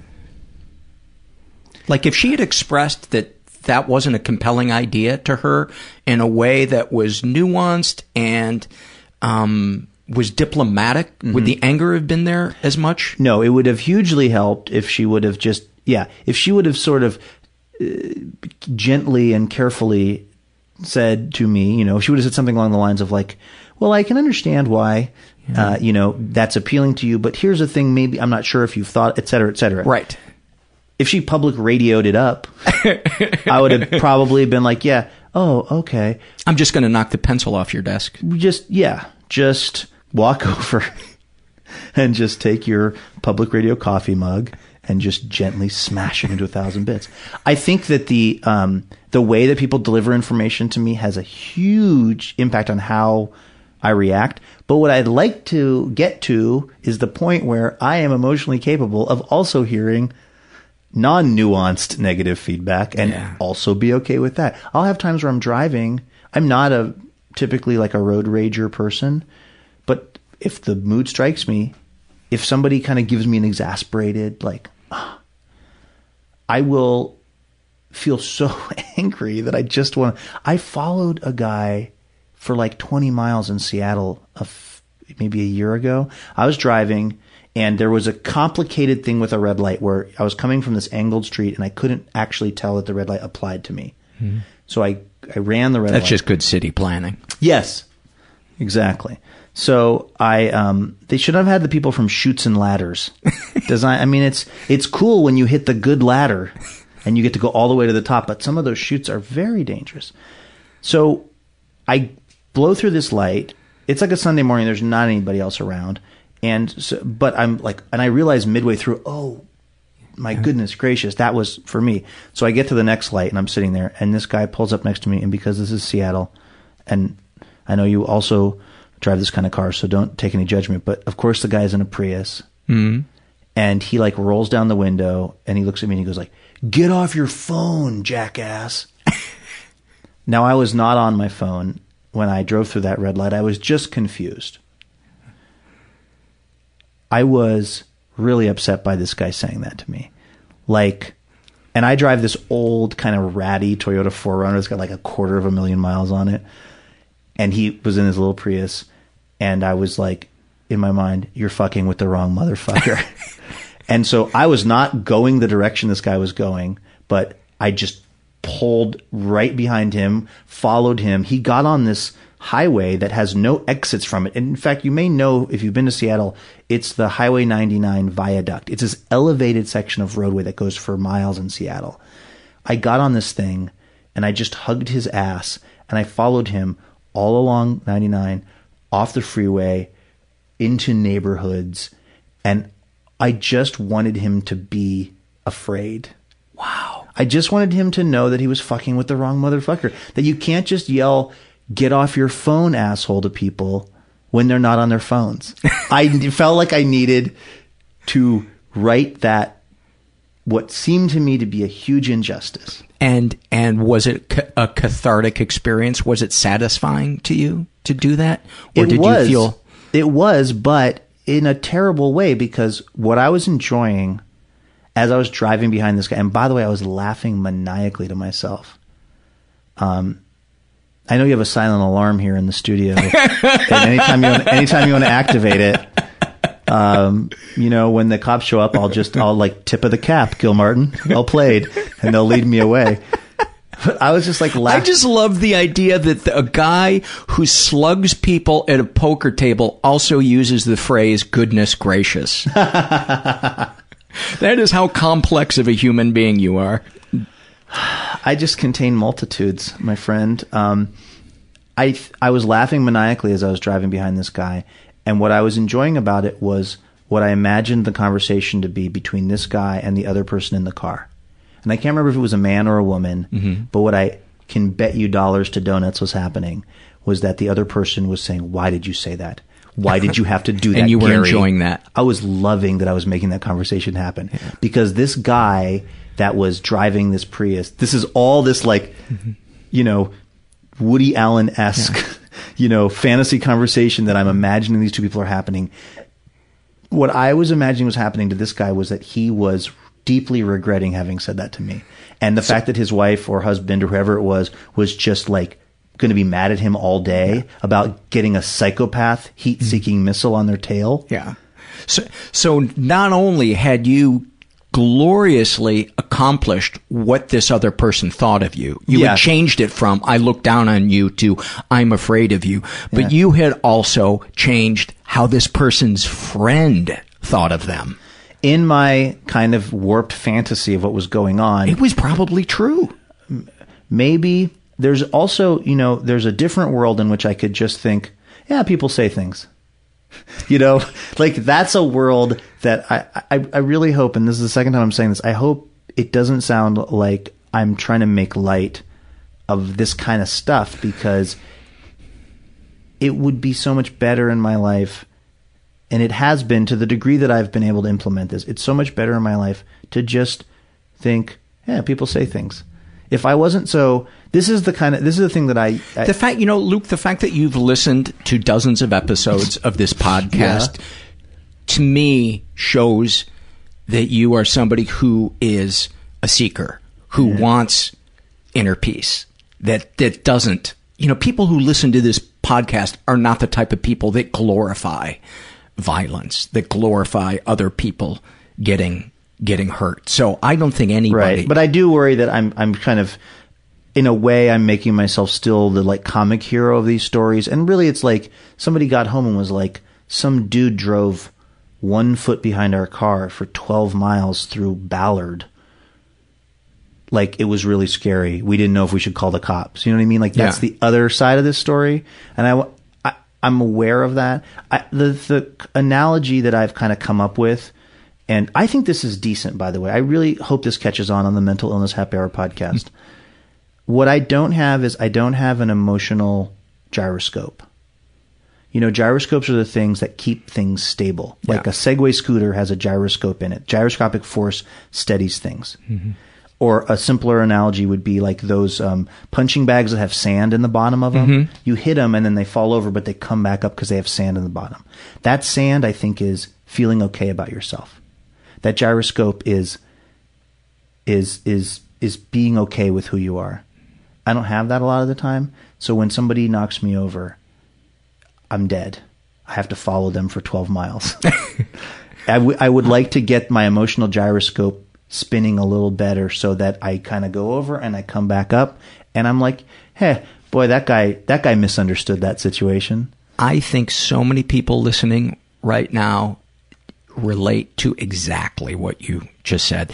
I was at my favorite coffee place one time, and I get so excited when I'm there because I just love it. It feels like home. I love their coffee. I love their tea. I know people there. And, and I was, I can't remember what I was doing, but I was standing like in front of the newspaper rack, and this woman reached in front of me and grabbed a newspaper, but she looked at me like, like I was being the oh. rudest person in, in the world. And I don't even know what it was I'd done, but it was, she looked at me with a look of disgust. And I remember just feeling fire starting from my belly, flushing across, and my head felt like it was on fire. And I didn't say anything, but it bothered me for two straight days. For two straight days, I kept thinking of what I should have said. You know, I, I shared it with people that, God, I just wanted, to, who is this person? Here's what I should have said. I, I get it, man. I get that. I get that feeling. Yeah, because I followed her for 12 miles. Yeah. I bet she, I bet she saw the error of her ways She- after that. She she never made a face near a newspaper again. Right? exactly. Oh man. I know that kind of feeling so well that you're describing of just like those little, you know, those little moments where somebody finds you wanting. You know, you're getting on the plane. I was getting on the plane not that long ago, and I was putting my bag up, mm-hmm. and it has a long kind of shoulder strap, mm-hmm. and it kind of like grazed the guy, mm-hmm. and he just gave me this withering look. This is like six in the morning, and I just looked at him. I said, "Everything fucking okay?" and he got so scared. Like, this is like on an Alaska Airlines flight. Yeah. This is like again, this could get you like kicked off the plane. But I was just kind of like, this guy's not gonna, this guy's not gonna give me a look like I'm just trying to hit people in the head with this arms Right. like this. What do you think? What do you think is? Do you is- think that's going to get an apology by looking at somebody like they're, you know, I'm not asking you that that guy. It's Well, I mean, the thing is, it's like what's so funny is if I look back on it, or if I think about it, kind of with a, a certain amount of distance, it's like he just made a face because his head got hit by a strap, which is the normal human reaction. But that face, probably not unlike that woman giving you that look about the newspaper, it just cut me to my core. Do you think it's because we believe deep down that we might truly be dislikable people who- Yeah. who, don't realize how unpleasant our our presence is? Yes, because this hypervigilance thing, this constant scanning of the horizon for for people who are judging me is a way of trying to stay out in front of that information so that I am as we already talked about not the last one to get the memo. So that must indicate that I feel like that's kind of True. who I am. Yeah. And so when when someone demonstrates now what's weird is you would think that my reaction if I think everyone kind of doesn't like me and when someone is showing that they don't like me, you think my reaction would be like I hear you, buddy. you know what I mean? It'd be like, yeah, you know what? We're on the same team. Yep, you are you are doing the thing that I assume everyone's doing all the time. But for some reason my reaction to it is like must destroy. You think you think I'm a piece of Yeah. shit. You should see how I look at myself in the mirror. right. Yeah. I don't know. Yeah. Let's uh let's do a couple of loves. Take it out with a couple of loves. I I seriously think, uh, like, I am okay. So I just described all of the like intense kind of. Oh, are we skipping anything that that No, you would like no, to I talk about? so. I don't. I feel like think we, we we went pretty deep. Yeah, I still wish I just had like at least a little bit of like dissociative something that I could throw down and just I want to be I want to be delivering on the promise of mental illness and mostly it's just like mental annoyance. You got to understand how important these episodes are, though, Luke. Well, They're so I- I- important to people out there that don't have big identifying moments in their life. Well, can I say this too before I get into some loves? Mm-hmm. You know, this show has been this show has been so important to me and it is hearing other people's experience and wherever they're at on the sort of spectrum of, of mental illness or emotional challenges or whatever's going on for them, I will, will go on these long walks and listen to the show and I'll come back and I'll just like sit my wife down and I'll be like, hey, you know, I want to really apologize about when I did this thing, or hey, I want to tell you that when you talked about this, like I hear where you're coming from. Like this show has really, it has really impacted my life. Wow, thank you. And and so to the degree that I'm not delivering uh, on like you know the, the the stuff that's diagnosable, I guess during this show, for all the people that are, I want to say thanks to them for coming on the show and sharing their experience because it's been really meaningful to me Well, thank Um, you for saying that. getting to the loves the the dark side the, the the maybe not great side of the coin is that I will fight people over almost anything. The other side of that coin is like I feel so much love.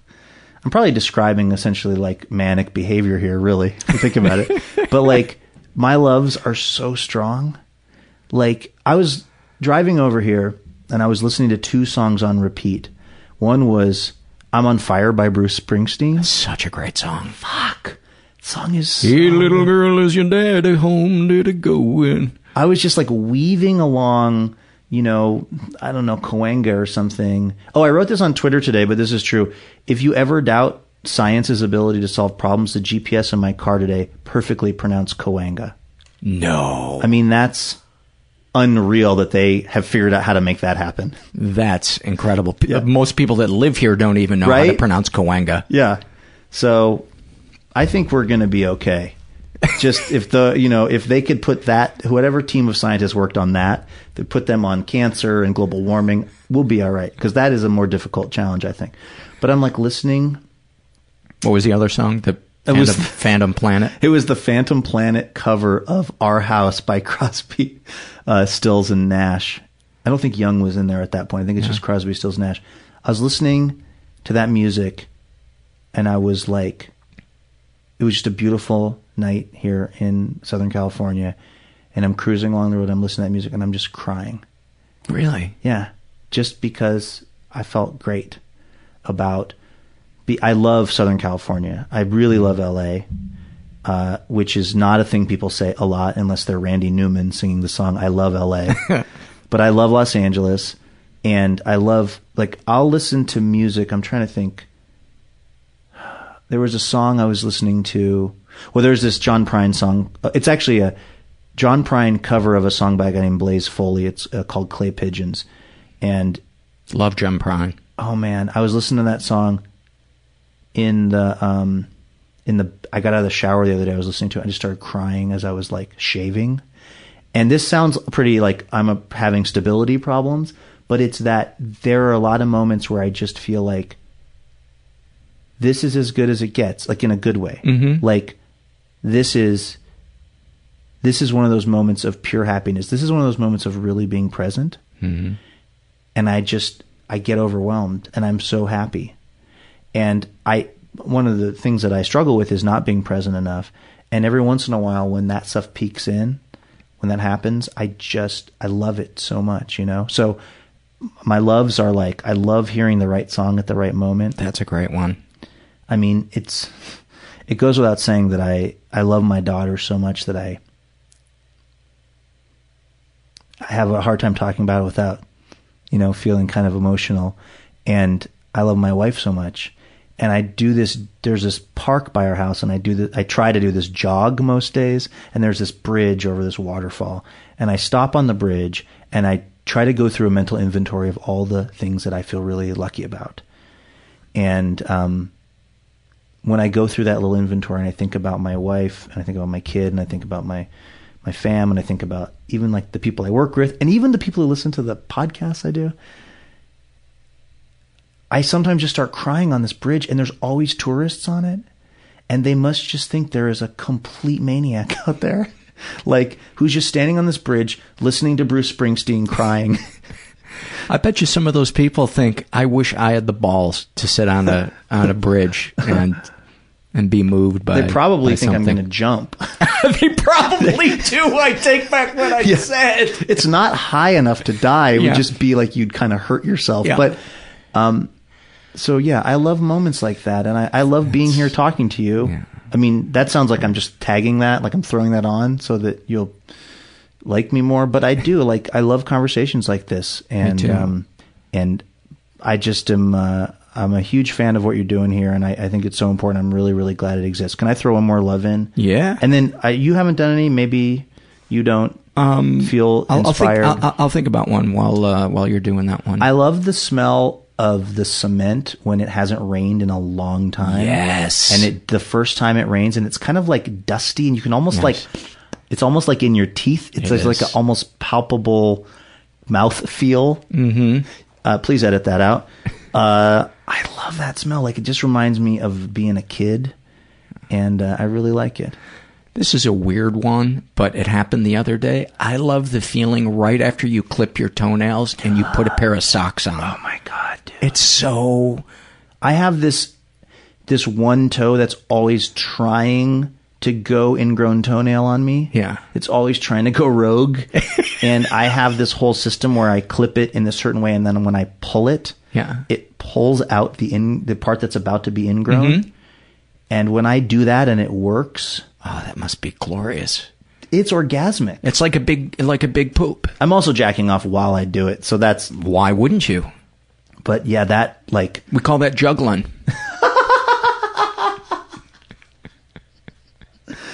uh, I just juggled in the bathroom. Yeah, that was all right. It's a good, it's a good bathroom juggle. Yeah.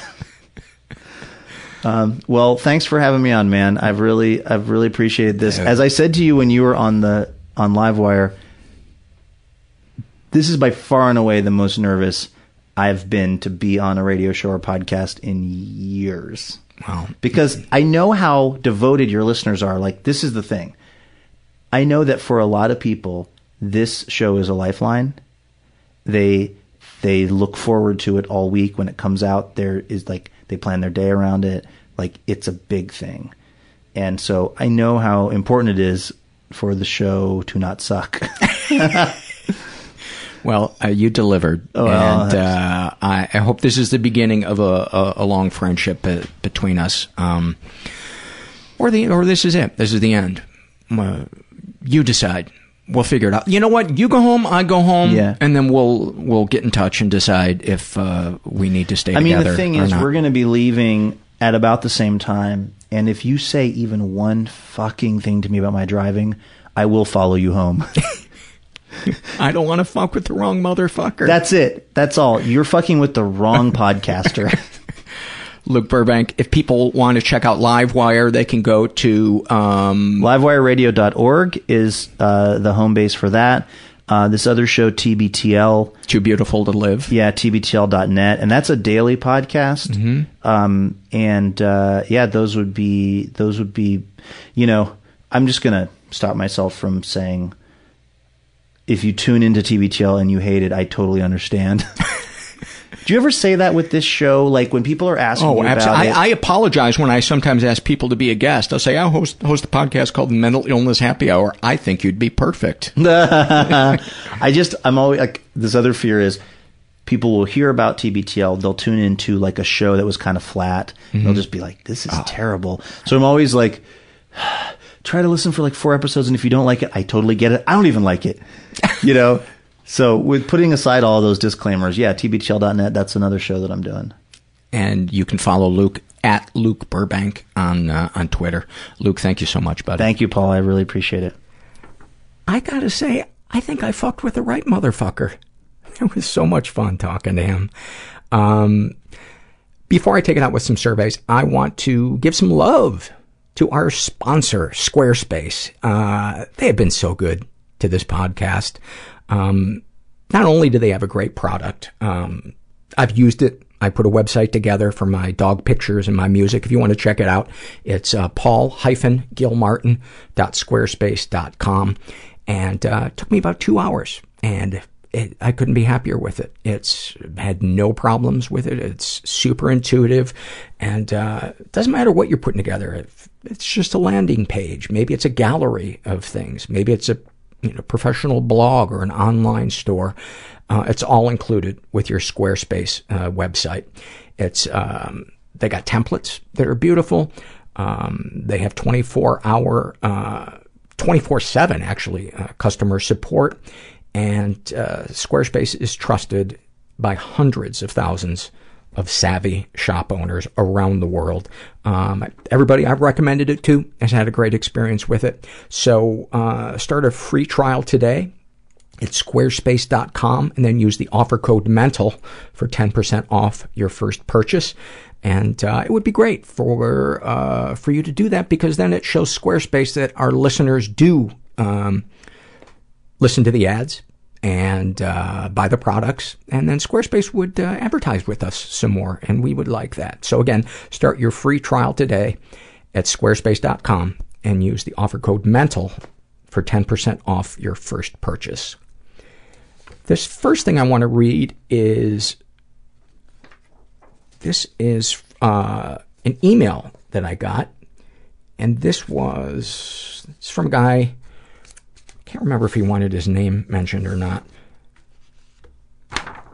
But he just writes, uh, I'm a social worker and also a person who's dealing with depression, anxiety, PTSD, earned on and off the job, and suicidal ideation.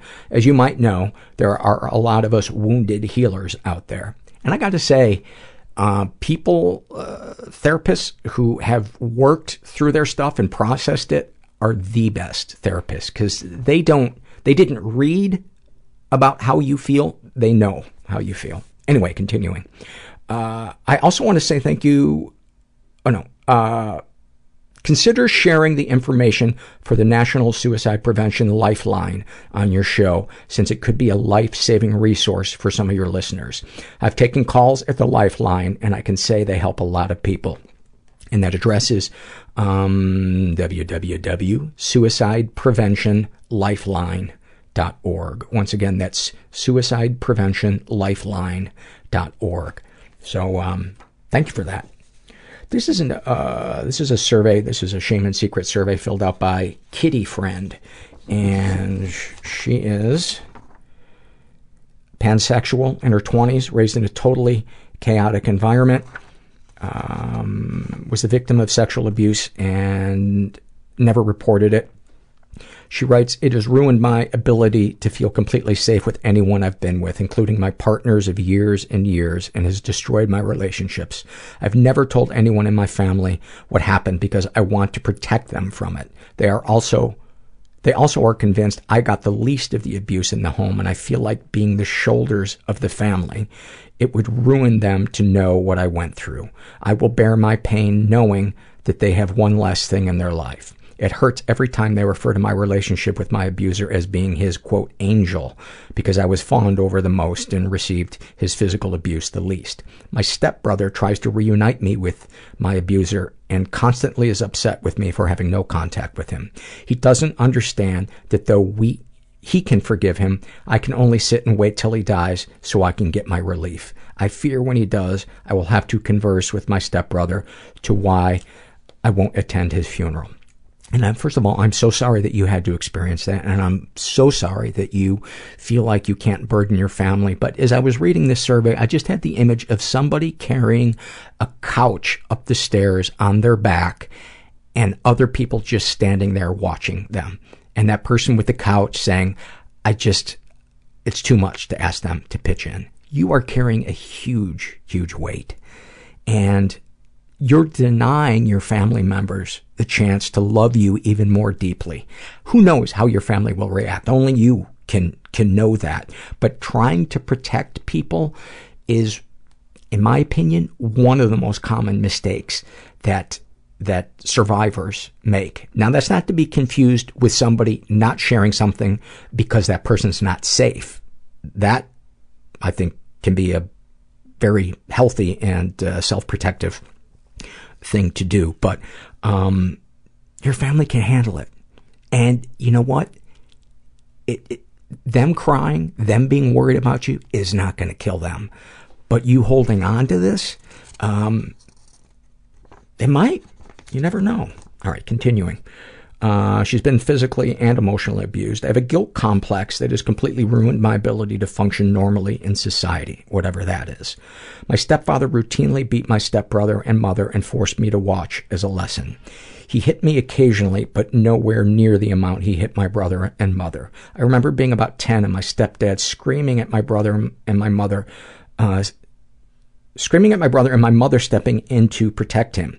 My stepfather started wailing on my mother and my brother, 11 years old, yelling, is this how you treat a woman? All the while, I was cowered on the stairs, crying stop and wishing I could jump between them and take some of the pain so they didn't have to bear it all. Um, but you know what? Even though they got physically hit, you, you were bearing the pain. You were bearing the pain. Just witnessing something like that is. Any positive experiences no, even the quote good moments were ruined by the constant illness of being stressed and scared. Darkest thoughts. I think about slowly killing my stepfather, recreating all the pain he put on my family, and watching an absolute pleasure. I want to slowly bruise every part of his body and inject him with Drano so he can feel the physical pain my body has gone through trying to handle what he has done to me.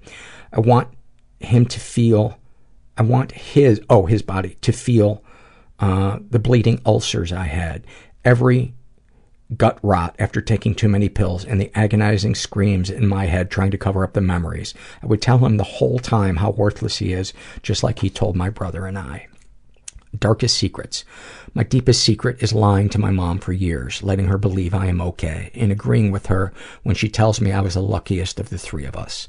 I lie to her about my mental illness, my medications, and my general state of well-being. I lied to her when I slipped my wrist.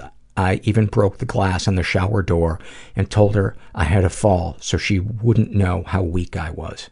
It has nothing to do with weak. That, that is about pain. So she wouldn't know how deeply in pain I was. And I would maybe even ask, say, maybe to, um, uh, I don't know, too afraid to ask for help, too proud to ask for help.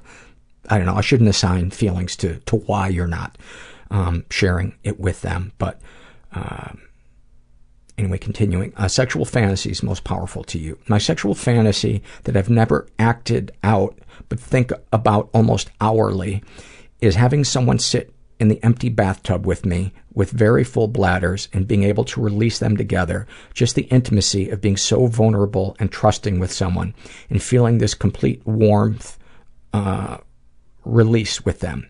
We would hold each other's tummies and feel the loss of pressure. I am not interested in piss fetish uh, that is degrading, only from a place of comfort and what, what I view as sweetness. I think this goes back to wetting myself in grade school and my teacher protecting me from anyone else finding out and provided me with this comfort and love that I didn't feel at home.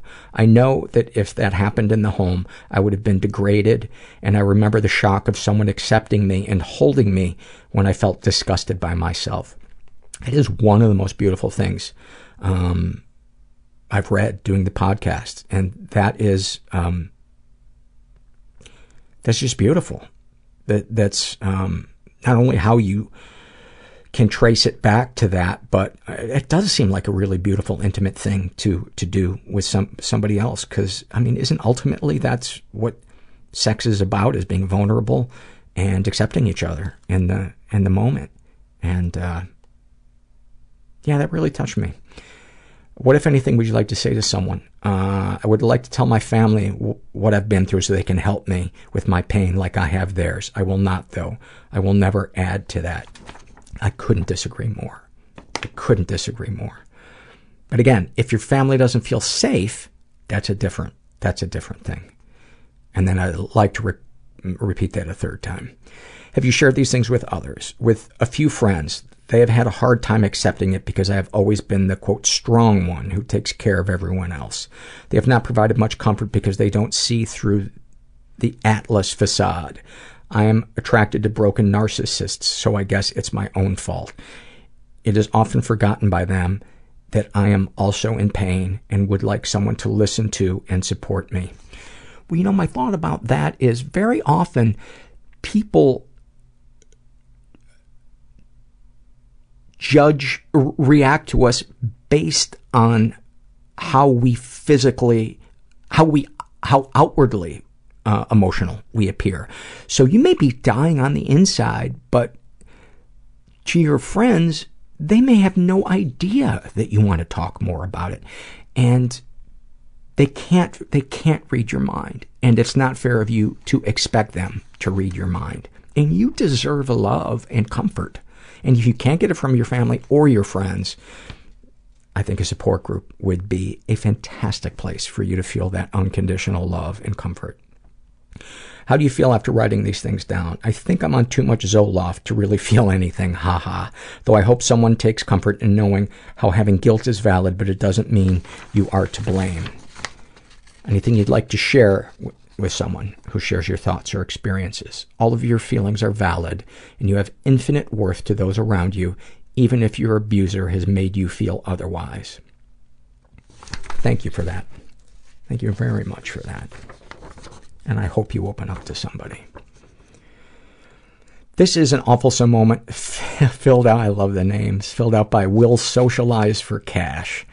And uh, she writes, as a child, I was very sensitive to other people's feelings, especially if someone was sad or hurt. It would cause me tremendous anguish. I did everything I could to comfort and make sure I didn't cause pain to anyone. Boy, interesting that this is right after the other one. Um, but being a kid, I sometimes went about it in a strange way. One day I was walking home from kindergarten with my mom holding her hand. For some reason I was getting quite upset thinking about how sad my parents would be if I died. I could imagine, I could imagine them crying at my grave, and I was almost in tears myself. So on our way home, eager to preemptively comfort my mother about my possible demise, I gave her hand a little squeeze, looked her straight in the eyes, and very earnestly told her that I hoped she would die first. oh. This is a struggle in a sentence filled out by Telly Bear. And uh, she writes about her anxiety pins pricking my brain, rats chewing on my lungs. I can't breathe. That is one of the most vivid images ever in the struggle in a sentence survey. Rats chewing on my lungs. I also picture the rats between bites uh, taking puffs on a cigarette. Because, you know, they're no good. They're up to no good. Um, any comments to make the podcast better? Herbert's opinion on world news. Uh, Herbert's opinion on world news is is actually very limited. Uh, you know, he gets two types of treats that he loves. Uh, one is with bacon and apple, and the other one is with turkey. And so the only world events he really cares about are the ones that involve the country Turkey. He doesn't know that that's not where Turkey comes from. But um, yeah, whenever something about Turkey is in the news, um, he runs up to us and he does it on his hind legs, which I find very human. And he'll lay his paw uh, on my knee, and uh, and he'll say, um, "How much turkey was lost?" And I'll say that again. That country has nothing to do with the food you eat. And then he'll go lick his butthole. This is an awfulsome moment filled out by Manifold Mandala. And he writes, I grew up with an abusive alcoholic mother who I supported and parented uh, myself. She would constantly drink too much and wouldn't leave her room. She could not hold down a job because she would sleep about 16 hours a day. Got four DWIs and would sleep and then drink all day for about 15 years. After she was sober for a year, I hit a bout of depression. I wasn't living with her anymore and had, and had seen her. Wasn't living with her anymore and I think he meant and hadn't seen her. Uh, she asked why I was so skinny. Normally I wouldn't open up to her, but I had just begun, uh, began trusting her and experimented by building up the courage to tell her I'm in the middle of a pretty hard depression. Her response was, sometimes we just have to suck it up and get over it. When you're feeling sad, you just need to hold it back and get things done. That's how you become an adult. At first, I agreed with her until about a week later. Fuck you, mom. Thank you for that. This is a shame and secret survey filled out by Bundle of Nerves, and she is bisexual in her 20s, raised in a slightly dysfunctional environment. Uh, was the victim of sexual abuse and never reported it. Uh, she was drugged and raped uh, on more than one occasion. One was by a boyfriend who she then stayed with for five years. And, um, you know, that's so common because I think the survivor wants to, to so badly for what the truth is to not be the truth that we try to do whatever we can to um, just believe otherwise.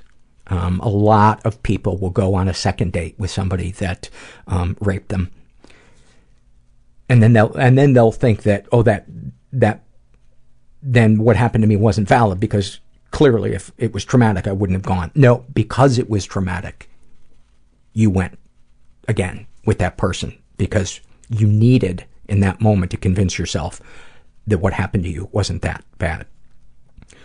Uh, she's not sure if she was physically abused. She writes, I was emotionally neglected by my parents. I was always a very emotional child and cried a lot. I always yelled and was scolded for it. Uh, if it was around other, other family members, I was mocked. I think that's called Christmas. Any positive experiences with the abusers? I have a lot of good memories about my ex. He was my best friend for years. We went on many holidays together and saw our favorite band multiple times. I still sometimes feel I would have been better off staying with him. I love my parents and I feel that they did their best. I think, and maybe I'm going on a limb, but I think it's good that you're not with a person that drugs and rapes. Um, darkest thoughts. A lot of my sexual fantasies involve rape, de- degradation, or sexual assault. I'm always the victim, but it still makes me feel dirty, like I enjoy what happened to me. I hope you know how, how incredibly common that is. And, um, I'm, I'm sure you know that it's nothing to be ashamed of. Darkest secrets. When I read or hear about instances of sexual assault against children, particularly graphic depic- depictions in the media, I panic and become aroused almost at the same time. I hate my body for doing that and am disgusted with myself. Again, super common. Um, sexual fantasies most powerful to you. I always fantasize about being raped or chastised while masturbating. I'm disappointed and confused by that regularly. Surely this isn't how emotionally healthy people get off. No, I think that's exactly how people stay uh, emotionally able to function is because we're able to kind of uh, put that thing into our uh, into our sexuality. Our our sexuality is almost kind of like uh, the, the the things that turn us on is like uh, the appendix of our genitalia. It's uh, it's just where the the weird shit gets moved to. Um, I, I don't know that much about medicine, uh, but I am a hypochondriac. What, if anything, would you like to say to someone you haven't been able to? To my mom, I love you. I know you tried your best. I know Nan was never very open with you emotionally and you didn't know how to provide that to me as a child, but it's okay because I love you and dad unconditionally with all my heart. That's so beautiful. What, if anything, do you wish for? That me soothing my brother when he was chastised for crying helped him. That I, in some way, made his life a bit better and easier. That he doesn't struggle with his emotions like I do. That he loves himself and is safe and happy. That he knows how much I love him. That's beautiful. Have you shared these things with others? No, I would tell my brother, no, I tell my brother I love him regularly as well as my parents, but I would never say as much as I've said here. I would be too worried about hurting my mother. I've spent most of my life worrying about her emotions over my own. It's the one thing I don't think I'll be able to kick. How do you feel after writing these things down? My heart feels heavy, but I feel unburdened. Anything you'd like to share with someone who shares your thoughts or experiences? It's hard to believe, and I rarely believe it myself, but you are an important, you are important and you matter. And your worth doesn't lie in the money you make or the people you know. You're just worth something because you are here. Totally agree. Totally agree. Thank you for that. This is a struggle in a sentence filled out by a woman who calls herself anxiety or just a meth habit, question mark. Um, about her anxiety. I've completed, glued, and framed 30 jigsaw puzzles in the last four months when I should have been solving my real problems. Well, I wonder how much of that is anxiety and how much of that was uh, the drugs. Because it sound uh, later in the survey you talk about smoking meth, and that seems like a very methy uh, kind of um, I don't know what would you call hobby. Um, Thirty. I didn't even know there's there's 30 jigsaw puzzles. I mean, you got the you got the cat, you got the Eiffel Tower, um, you got uh, maybe uh, some fancy building in Italy. You got a landscape. You got a dog. Um, you got Herbert's butthole and you got Hitler picking his nose. I'm not sure where the other ones would uh, would come in. About uh, her alcoholism and drug addiction. I never told my therapist that I never got clean. Now the only one who knows the truth is my dealer. Wow, that's heavy. Um, about her OCD. My nipple ring won't heal because I've been picking the scab for two years and I just don't want to stop. I can't imagine that the meth is helping the not picking your skin. About it, uh, her PTSD. Can you get PTSD from being a cock hungry drug disposal throughout your entire adolescence? Trauma was a bi weekly occurrence. Um, I assume you're being sarcastic. I'm so sorry that you had, A, that you had to experience, and B, that you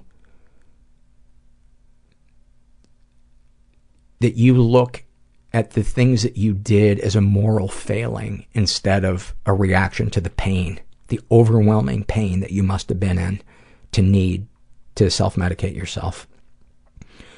Um, about experiencing sexual bias. Um, I'm outraged, or I'm not sure if this is about her feeling biased or her being biased. I'm outraged when you don't respect me, but please tell me how pretty I am.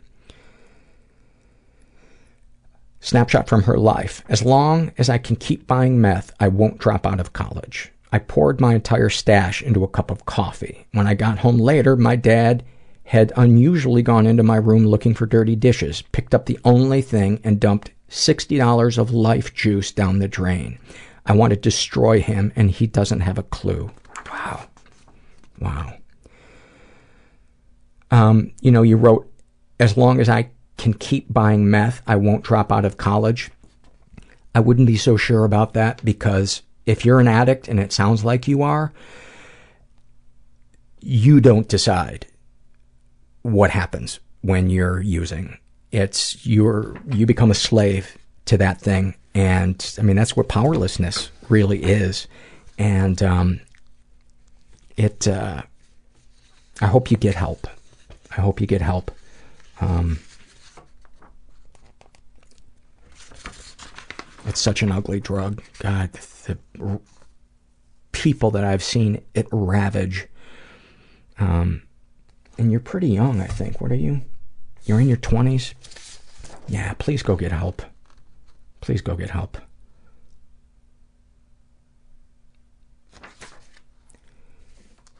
This is filled out, I love your guys' names, by a guy who calls himself Dirtbag. It's two separate names, though. Dirt and bag. He doesn't combine them. He doesn't deserve for them to touch. That's why. He's never been sexually abused. He is, I can't see the age. I think it says in, he's in his 30s. He was raised in a slightly dysfunctional environment. Mm. He's straight. He's never been, uh, I said never been sexually abused. He's been emotionally abused. As a child, my stepfather would tease about my weight and also my stepmother. So I got it on both sides of the family. I was born half white, half Hispanic. I look white. And going to elementary and junior high was in mainly Hispanic areas. So I was also teased and in fights for being white and chubby. So I wasn't brown enough. I got chased after school by a kid and his father because they wanted my shoes. Stuff like that and not having a quote father around to help and teach me anything. Well, I had a father around and he didn't teach teach me much or help me much. So uh, even if your father is physically present, um, that's not a guarantee they're going to be they're going to be interested in your life. That's not to say my dad didn't ever do you know nice or decent things, but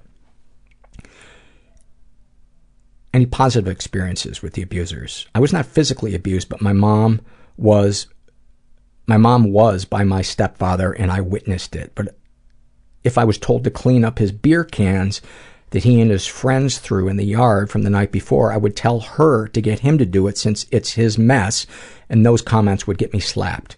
So she always chose him first before me. You know, I think picking up stepfather's beer cans might be my favorite Norman Rockwell painting.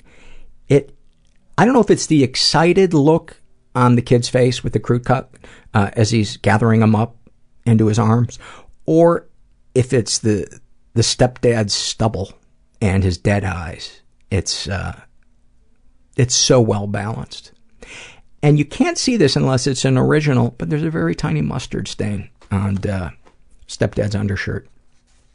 Just in case you ever uh, go to the Met. This is a struggle in a sentence filled out by a woman who calls herself still trying to think of one after half an hour uh, about her PTSD. Like, you are the owner of a well meaning yet high strung dog who is also a part of you, who sees everything as a serious threat and will do anything to protect her owner. That is a great one.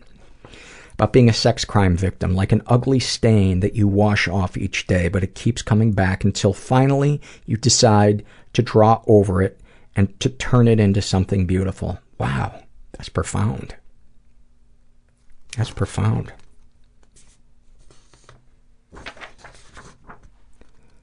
This is an awfulsome moment filled out by a guy who calls himself uh, either Nan or Non. Uh, he writes, I've struggled with anger and frustration issues since I was very young. Most of the time, these feelings have been directed towards myself, which makes me think they might be related to depression or anxiety. I'm currently seeing a therapist for these issues.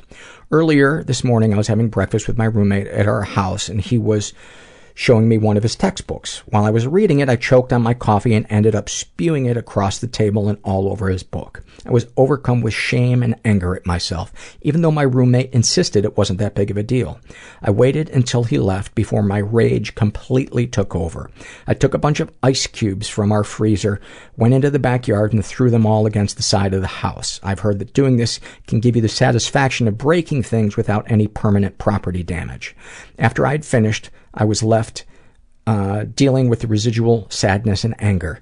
But I also realized something about this anger that I've been discussing with my therapist.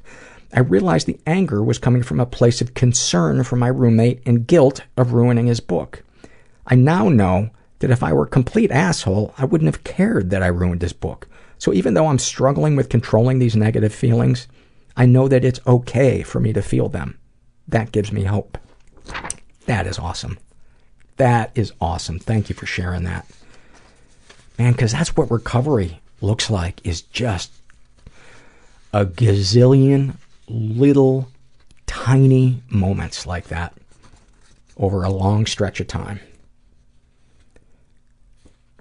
And then you get complacent and something smacks you in the face and you start doing the things you're supposed to be doing again. At least that's been the case for me. Um, this is a shame and secret survey filled out by nurse mom of two. She is pansexual in her 40s, raised in a pretty dysfunctional environment. Um, ever been the victim of sexual abuse? Some stuff happened, but I don't know if it counts. When I was 14 or 15 years old, we moved into a new neighborhood after my parents divorced. There was a man who was around 25 who lived on the next block, lean and gorgeous. He would sit on his porch and wave at me and my friends when we walked by. Eventually, we talked to him. Eventually, he invited me to come over alone and hang out.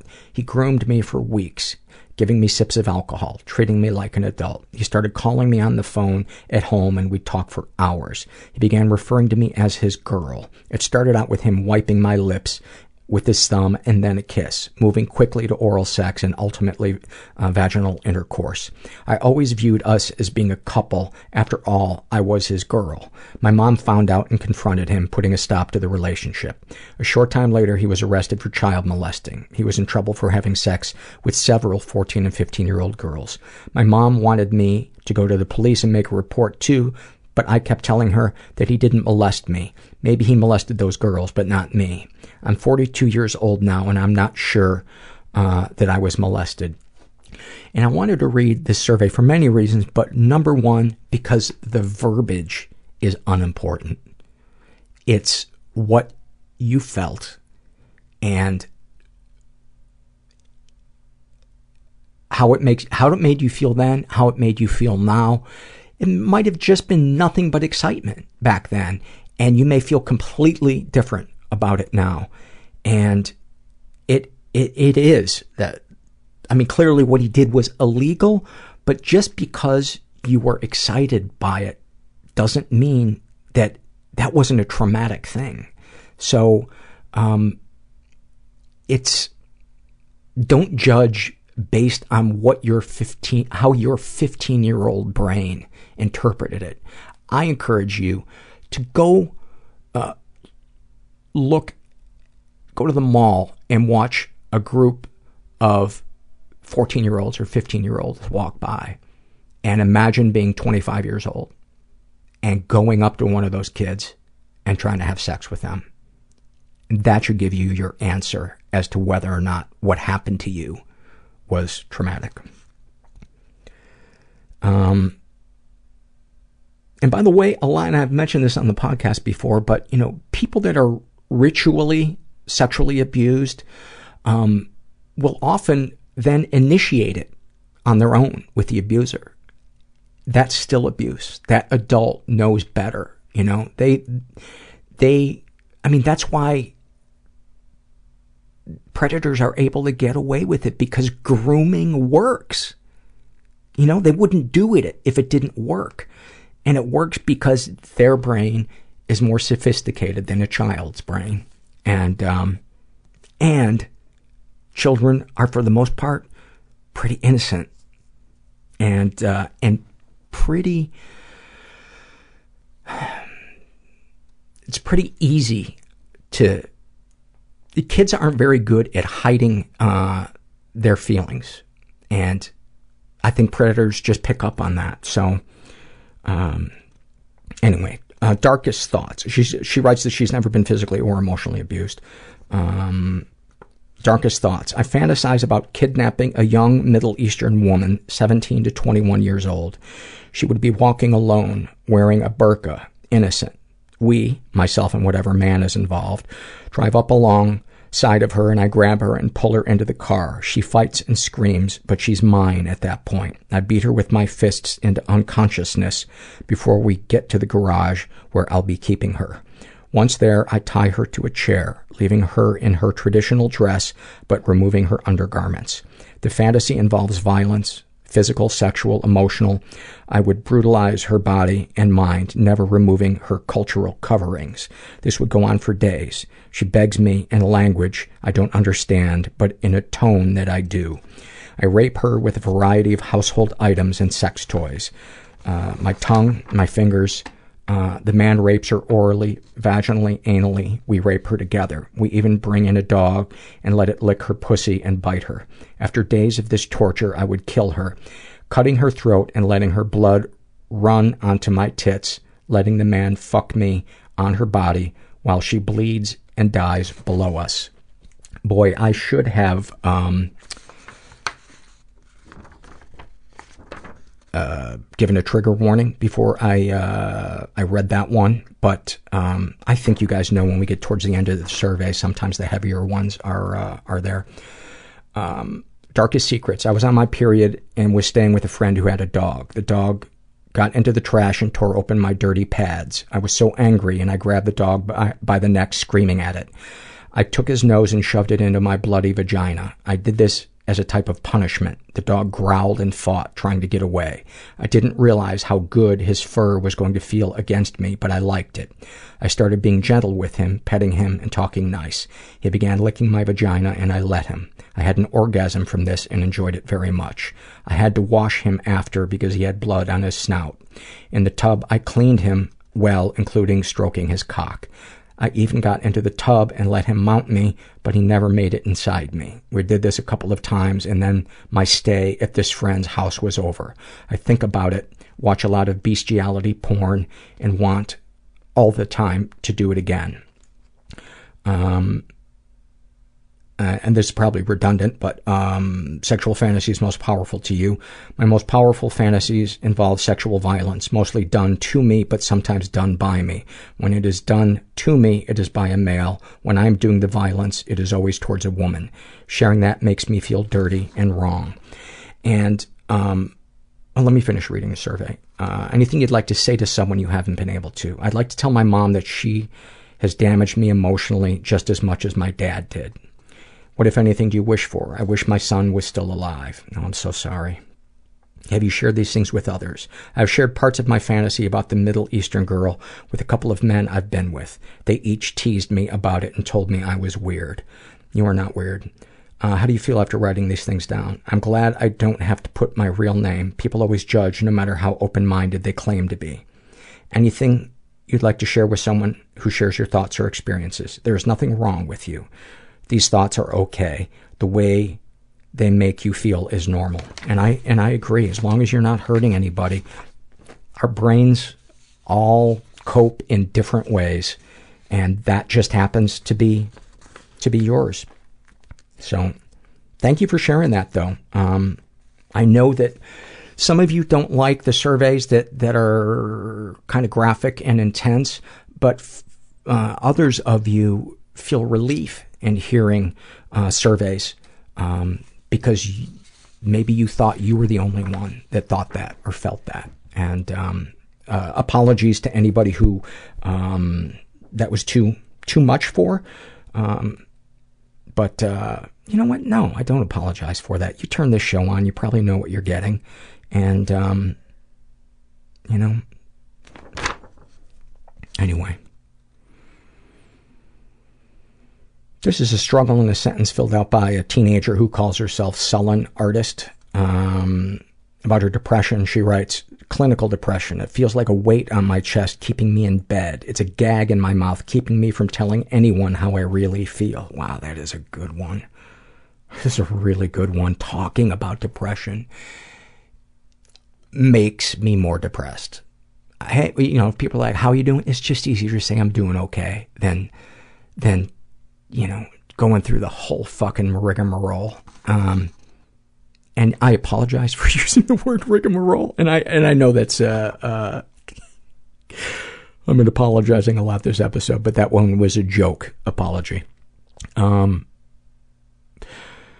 about her anxiety. It's like that feeling when you fall right before you hit the ground, when you see the pavement rushing up at you and you know you can't stop it, but feeling it constantly. Yeah, I've heard I've heard people say that about anxiety. Um, snapshot from your life. In bed with the covers over my head, thinking about everything that could possibly go wrong today. From me embarrassing myself, to my mother dying, to my cat getting loose, to nuclear apocalypse. I don't understand why those have to be separate events. I think if you do something stupid enough, all of those things could happen in just a, a, a chain reaction. Let's say you do something really stupid, you call your mom to tell her what happens. She is so mortified, she literally dies of embarrassment. So in your rush to go over and deal with her body, you leave the door open and the cat gets out. Well, the cat doesn't know how to get back home. Pretty soon it's living on the streets. It falls in with the wrong crowd. And, uh, maybe they're the type of cats that dare each other to, you know, to start some kind of trouble. Well, eventually they're going to be topping each other and the only thing left is a nuclear holocaust. That's how I see it.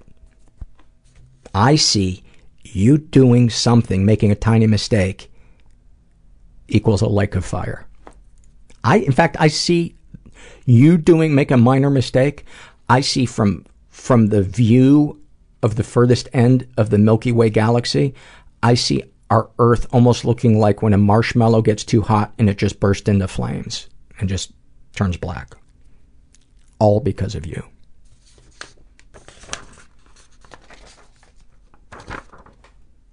I, and by the way, I used to do that. Kids would ask me when I was in Little League, I was able to catastrophize things like that. Like, you know, you run across the street and you get hit by a car and your head rolls down the street and a guy riding a bike, uh, hits your head and he goes over the handlebars and, you know, they would, kids on my rookie league team would ask me to do that because I could go on for five minutes about just one horror leading to another. It never occurred to me I might need help. Eight year old me maybe needed somebody to talk to. Uh, Maya, who is uh, gay and a teenager, writes about her bulimia. I'm tired of fearing that my heart will fail in my sleep, but I hope that's when people will finally care and notice my bulimia. Wow, that is so painful and beautiful and profound. Um, about her sex addiction. My sex addiction feels like a never-ending journey to have an orgasm that's satisfying enough. Man, that is that is the high that is addiction. It doesn't matter whether it's shoplifting or drinking or snorting or fucking. It's chasing that one time that it was perfect. Uh, this is a struggle in a sentence filled out by Ivy's neglected butthole. It really does. It, it is actually uh, Ivy's butthole is uh, going to form a 503c. Um, it's turned nonprofit. It is so neglected that um, is it 501c or 503c? I don't know. uh, about her depression. Every day life is over before 10 a.m. That is so great. About living with an abuser. A million times I've imagined getting a hammer and bashing your skull in as you sleep. that has to be such a weird moment when you live with somebody who's consistently abusive and they're sleeping next to you and completely vulnerable. Wow. Wow. This is a struggle in a sentence filled out by Aiden, who is a trans male uh, teenager, pansexual, and he writes about his anxiety. It feels like I'm trapped in a snow globe with people shaking me for fun. Absolute chaos, but everyone else is fine. About his gender dysphoria. The mirror. You continue to stare at the mirror, and as you back up, it only gets worse. This isn't you. You'll cover your body and debate how you can change it. What can I do? What can I do while I'm under a microscope in a small town? Fake smile. Wave. Can't keep doing this. Oh, buddy, sending you a hug, man. Sending you a hug. You know, I'm I'm I'm hoping that you can move to some place when you're old enough where you can be you and not feel judged because there's a lot of places you can go do that. Uh, snapshot from his life. I'm sitting in my bedroom and I'm starting to think about what happened again. I recall what a suicide hotline told me to try and I wonder if I'm strong enough.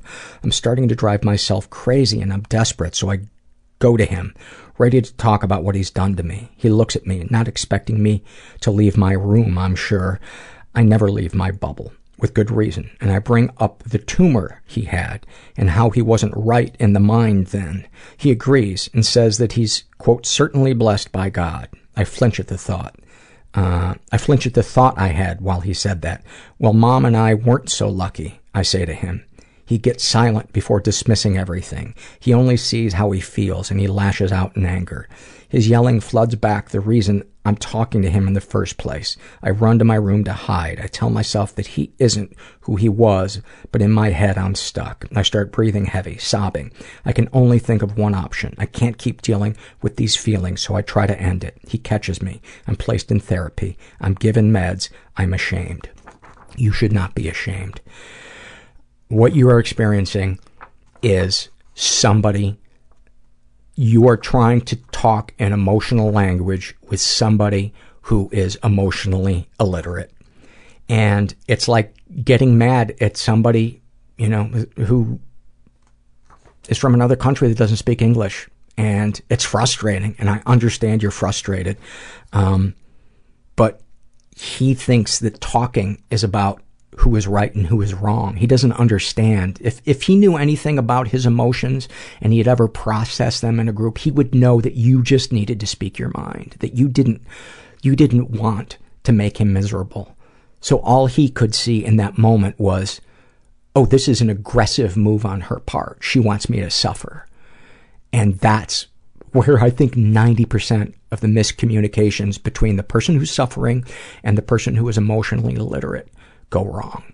And both are probably well-meaning people. I mean, you're certainly well-meaning, and I just get the the vibe from him that he's just emotionally ignorant.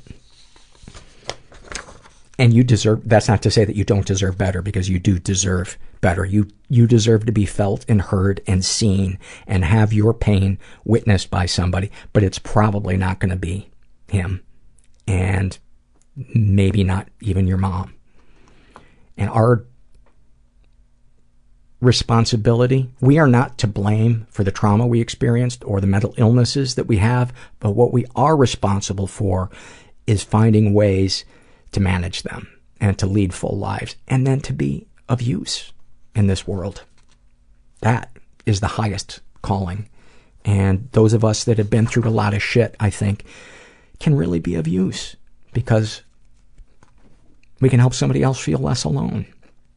But if we don't find those people that help us heal, then we're just stuck in that place of we feel like the universe has shit on us. When in, when we do process it, then we feel like the universe has given us this beautiful gift in hideous wrapping paper um, that brings so much meaning and purpose to our lives. That that's been my experience. Um,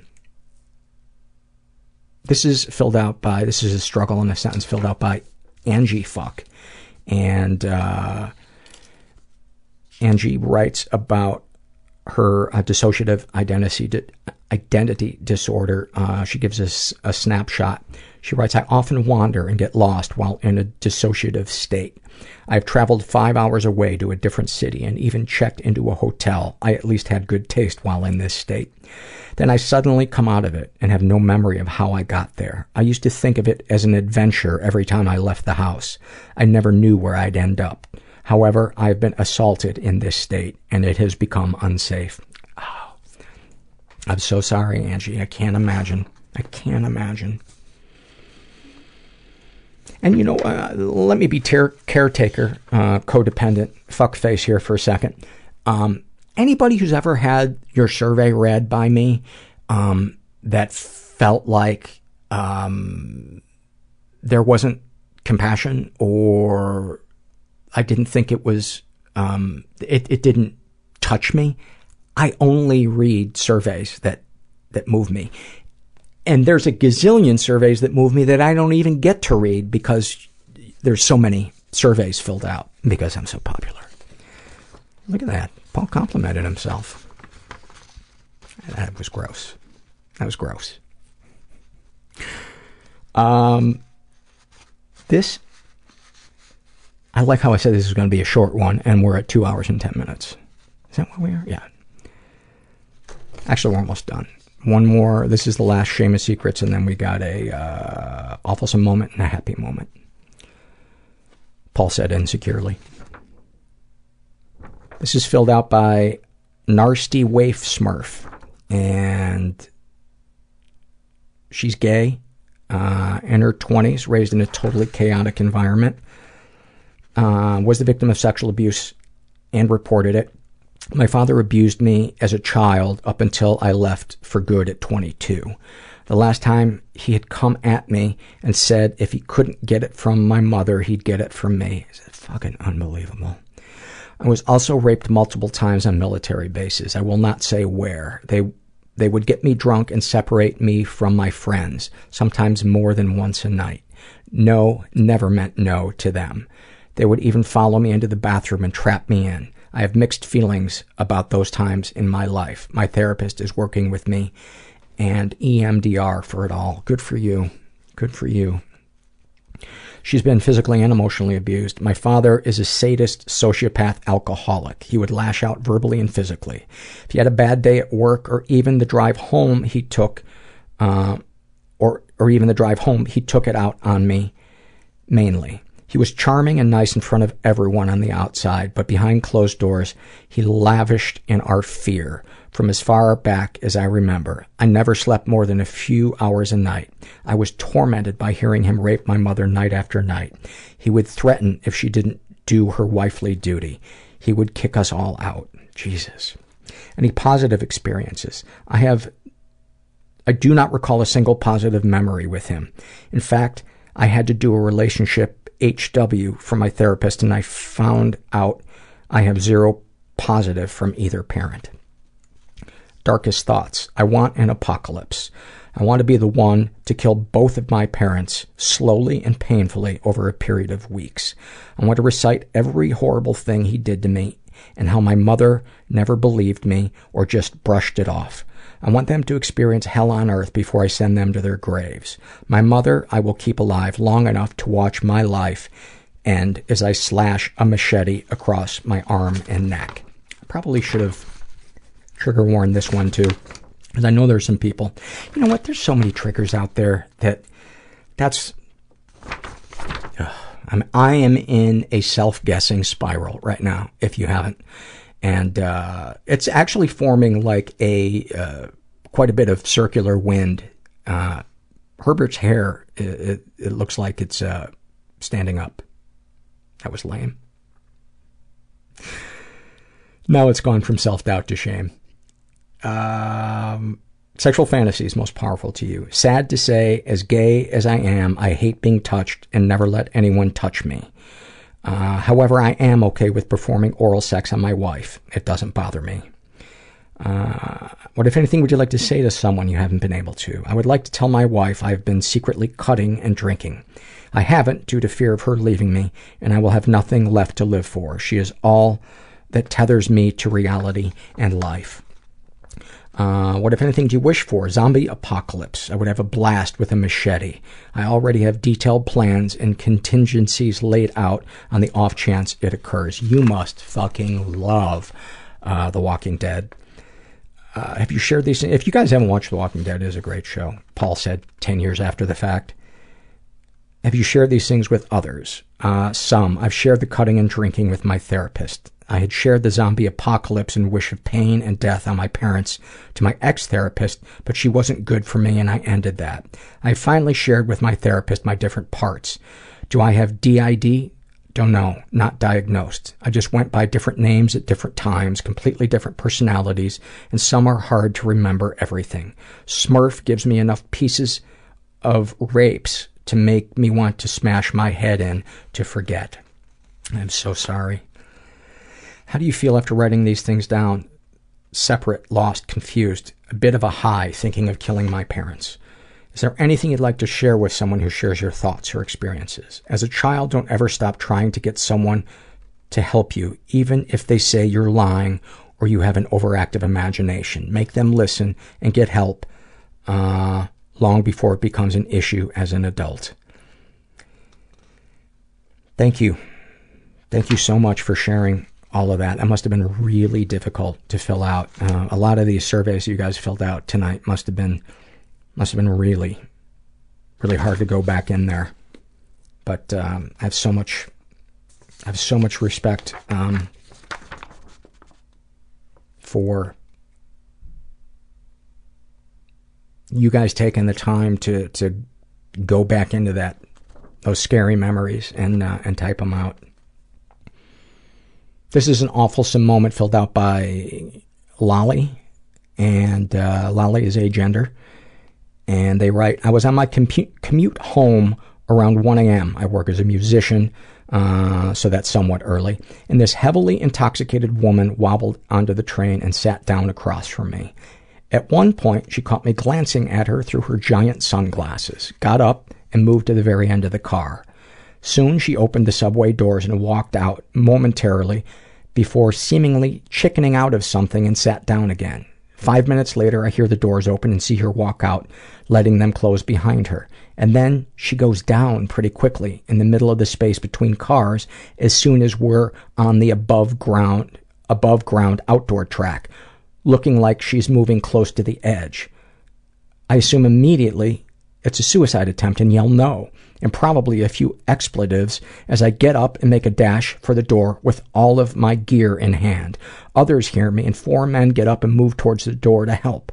One guy gets there before me, opens the door, looks down at her, and says something, pauses, then steps back and lets the door close.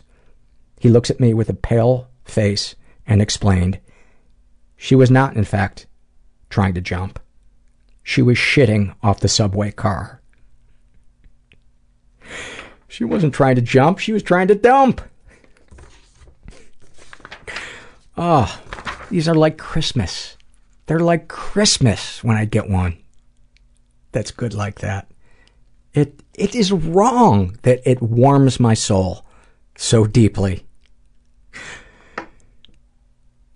And finally, this is a happy moment from First Good Day in a While. And she writes, I went to an AA meeting voluntarily for the first time today after one month of sobriety and felt scared but welcomed and really free. I felt disappointed in myself for the last few weeks and been eating a lot, probably instead of drinking. And though I'm grateful to have lots of friends who care about me, every single one of them drinks and few have had any experience with mental illness like I have. So today, after I sort of randomly went into the supportive room of strangers and heard stories of people like me, I left with a list of phone numbers and messages from people saying, hey, call or text anytime, plus a few hugs. And it was, well, a bit scary, but so, so hopeful. I'm grateful for hope today. So grateful to get to get those emails or those uh, surveys when that when people turn that corner, man. That's that's like my favorite thing in the world is when you see the lights come on and you see hope return to somebody, and um, you know just the fact that you guys listen to this podcast tells me that um, Herbert is, I don't know if you heard that. He's whining on the other side of the door. Well, listen, if Herbert starts whining, I gotta fucking wrap this thing up. So, uh, I hope you enjoyed it. Um, many thanks to Luke. Uh, don't forget about the show. Uh, those of you in Oakland or San Francisco, I'm gonna be there July 20th and 21st. I'll put the information on the show notes for, uh, for this episode on our website. And, um, yeah, be good to yourself. How about that? Herbert. he is a treat monster. He is just relentless. Um, and I, I, hope you heard something tonight that, um, that helped you, comforted you, made you laugh. Um, most of all, maybe made you feel a little bit less alone because um, you're not. You're not alone. You never have been, and you never have to be. It just takes getting out of your comfort zone and asking for help, which is scary, but it's also awesome. Let that weight, put that couch that's on your back, put it down, or at least let a couple of people help you haul it up the stairs. Oh, I hate that metaphor. let's let's widen that. I hate myself. I'll do that for a sabotaged ending. Go fuck yourself. Oh, and you're not alone, and thanks for listening. Everybody I know is bizarrely beautifully Everybody fucked up I in know some is weird way. bizarrely beautifully Everybody fucked up in some weird way. Bizarrely beautifully fucked up in some weird way.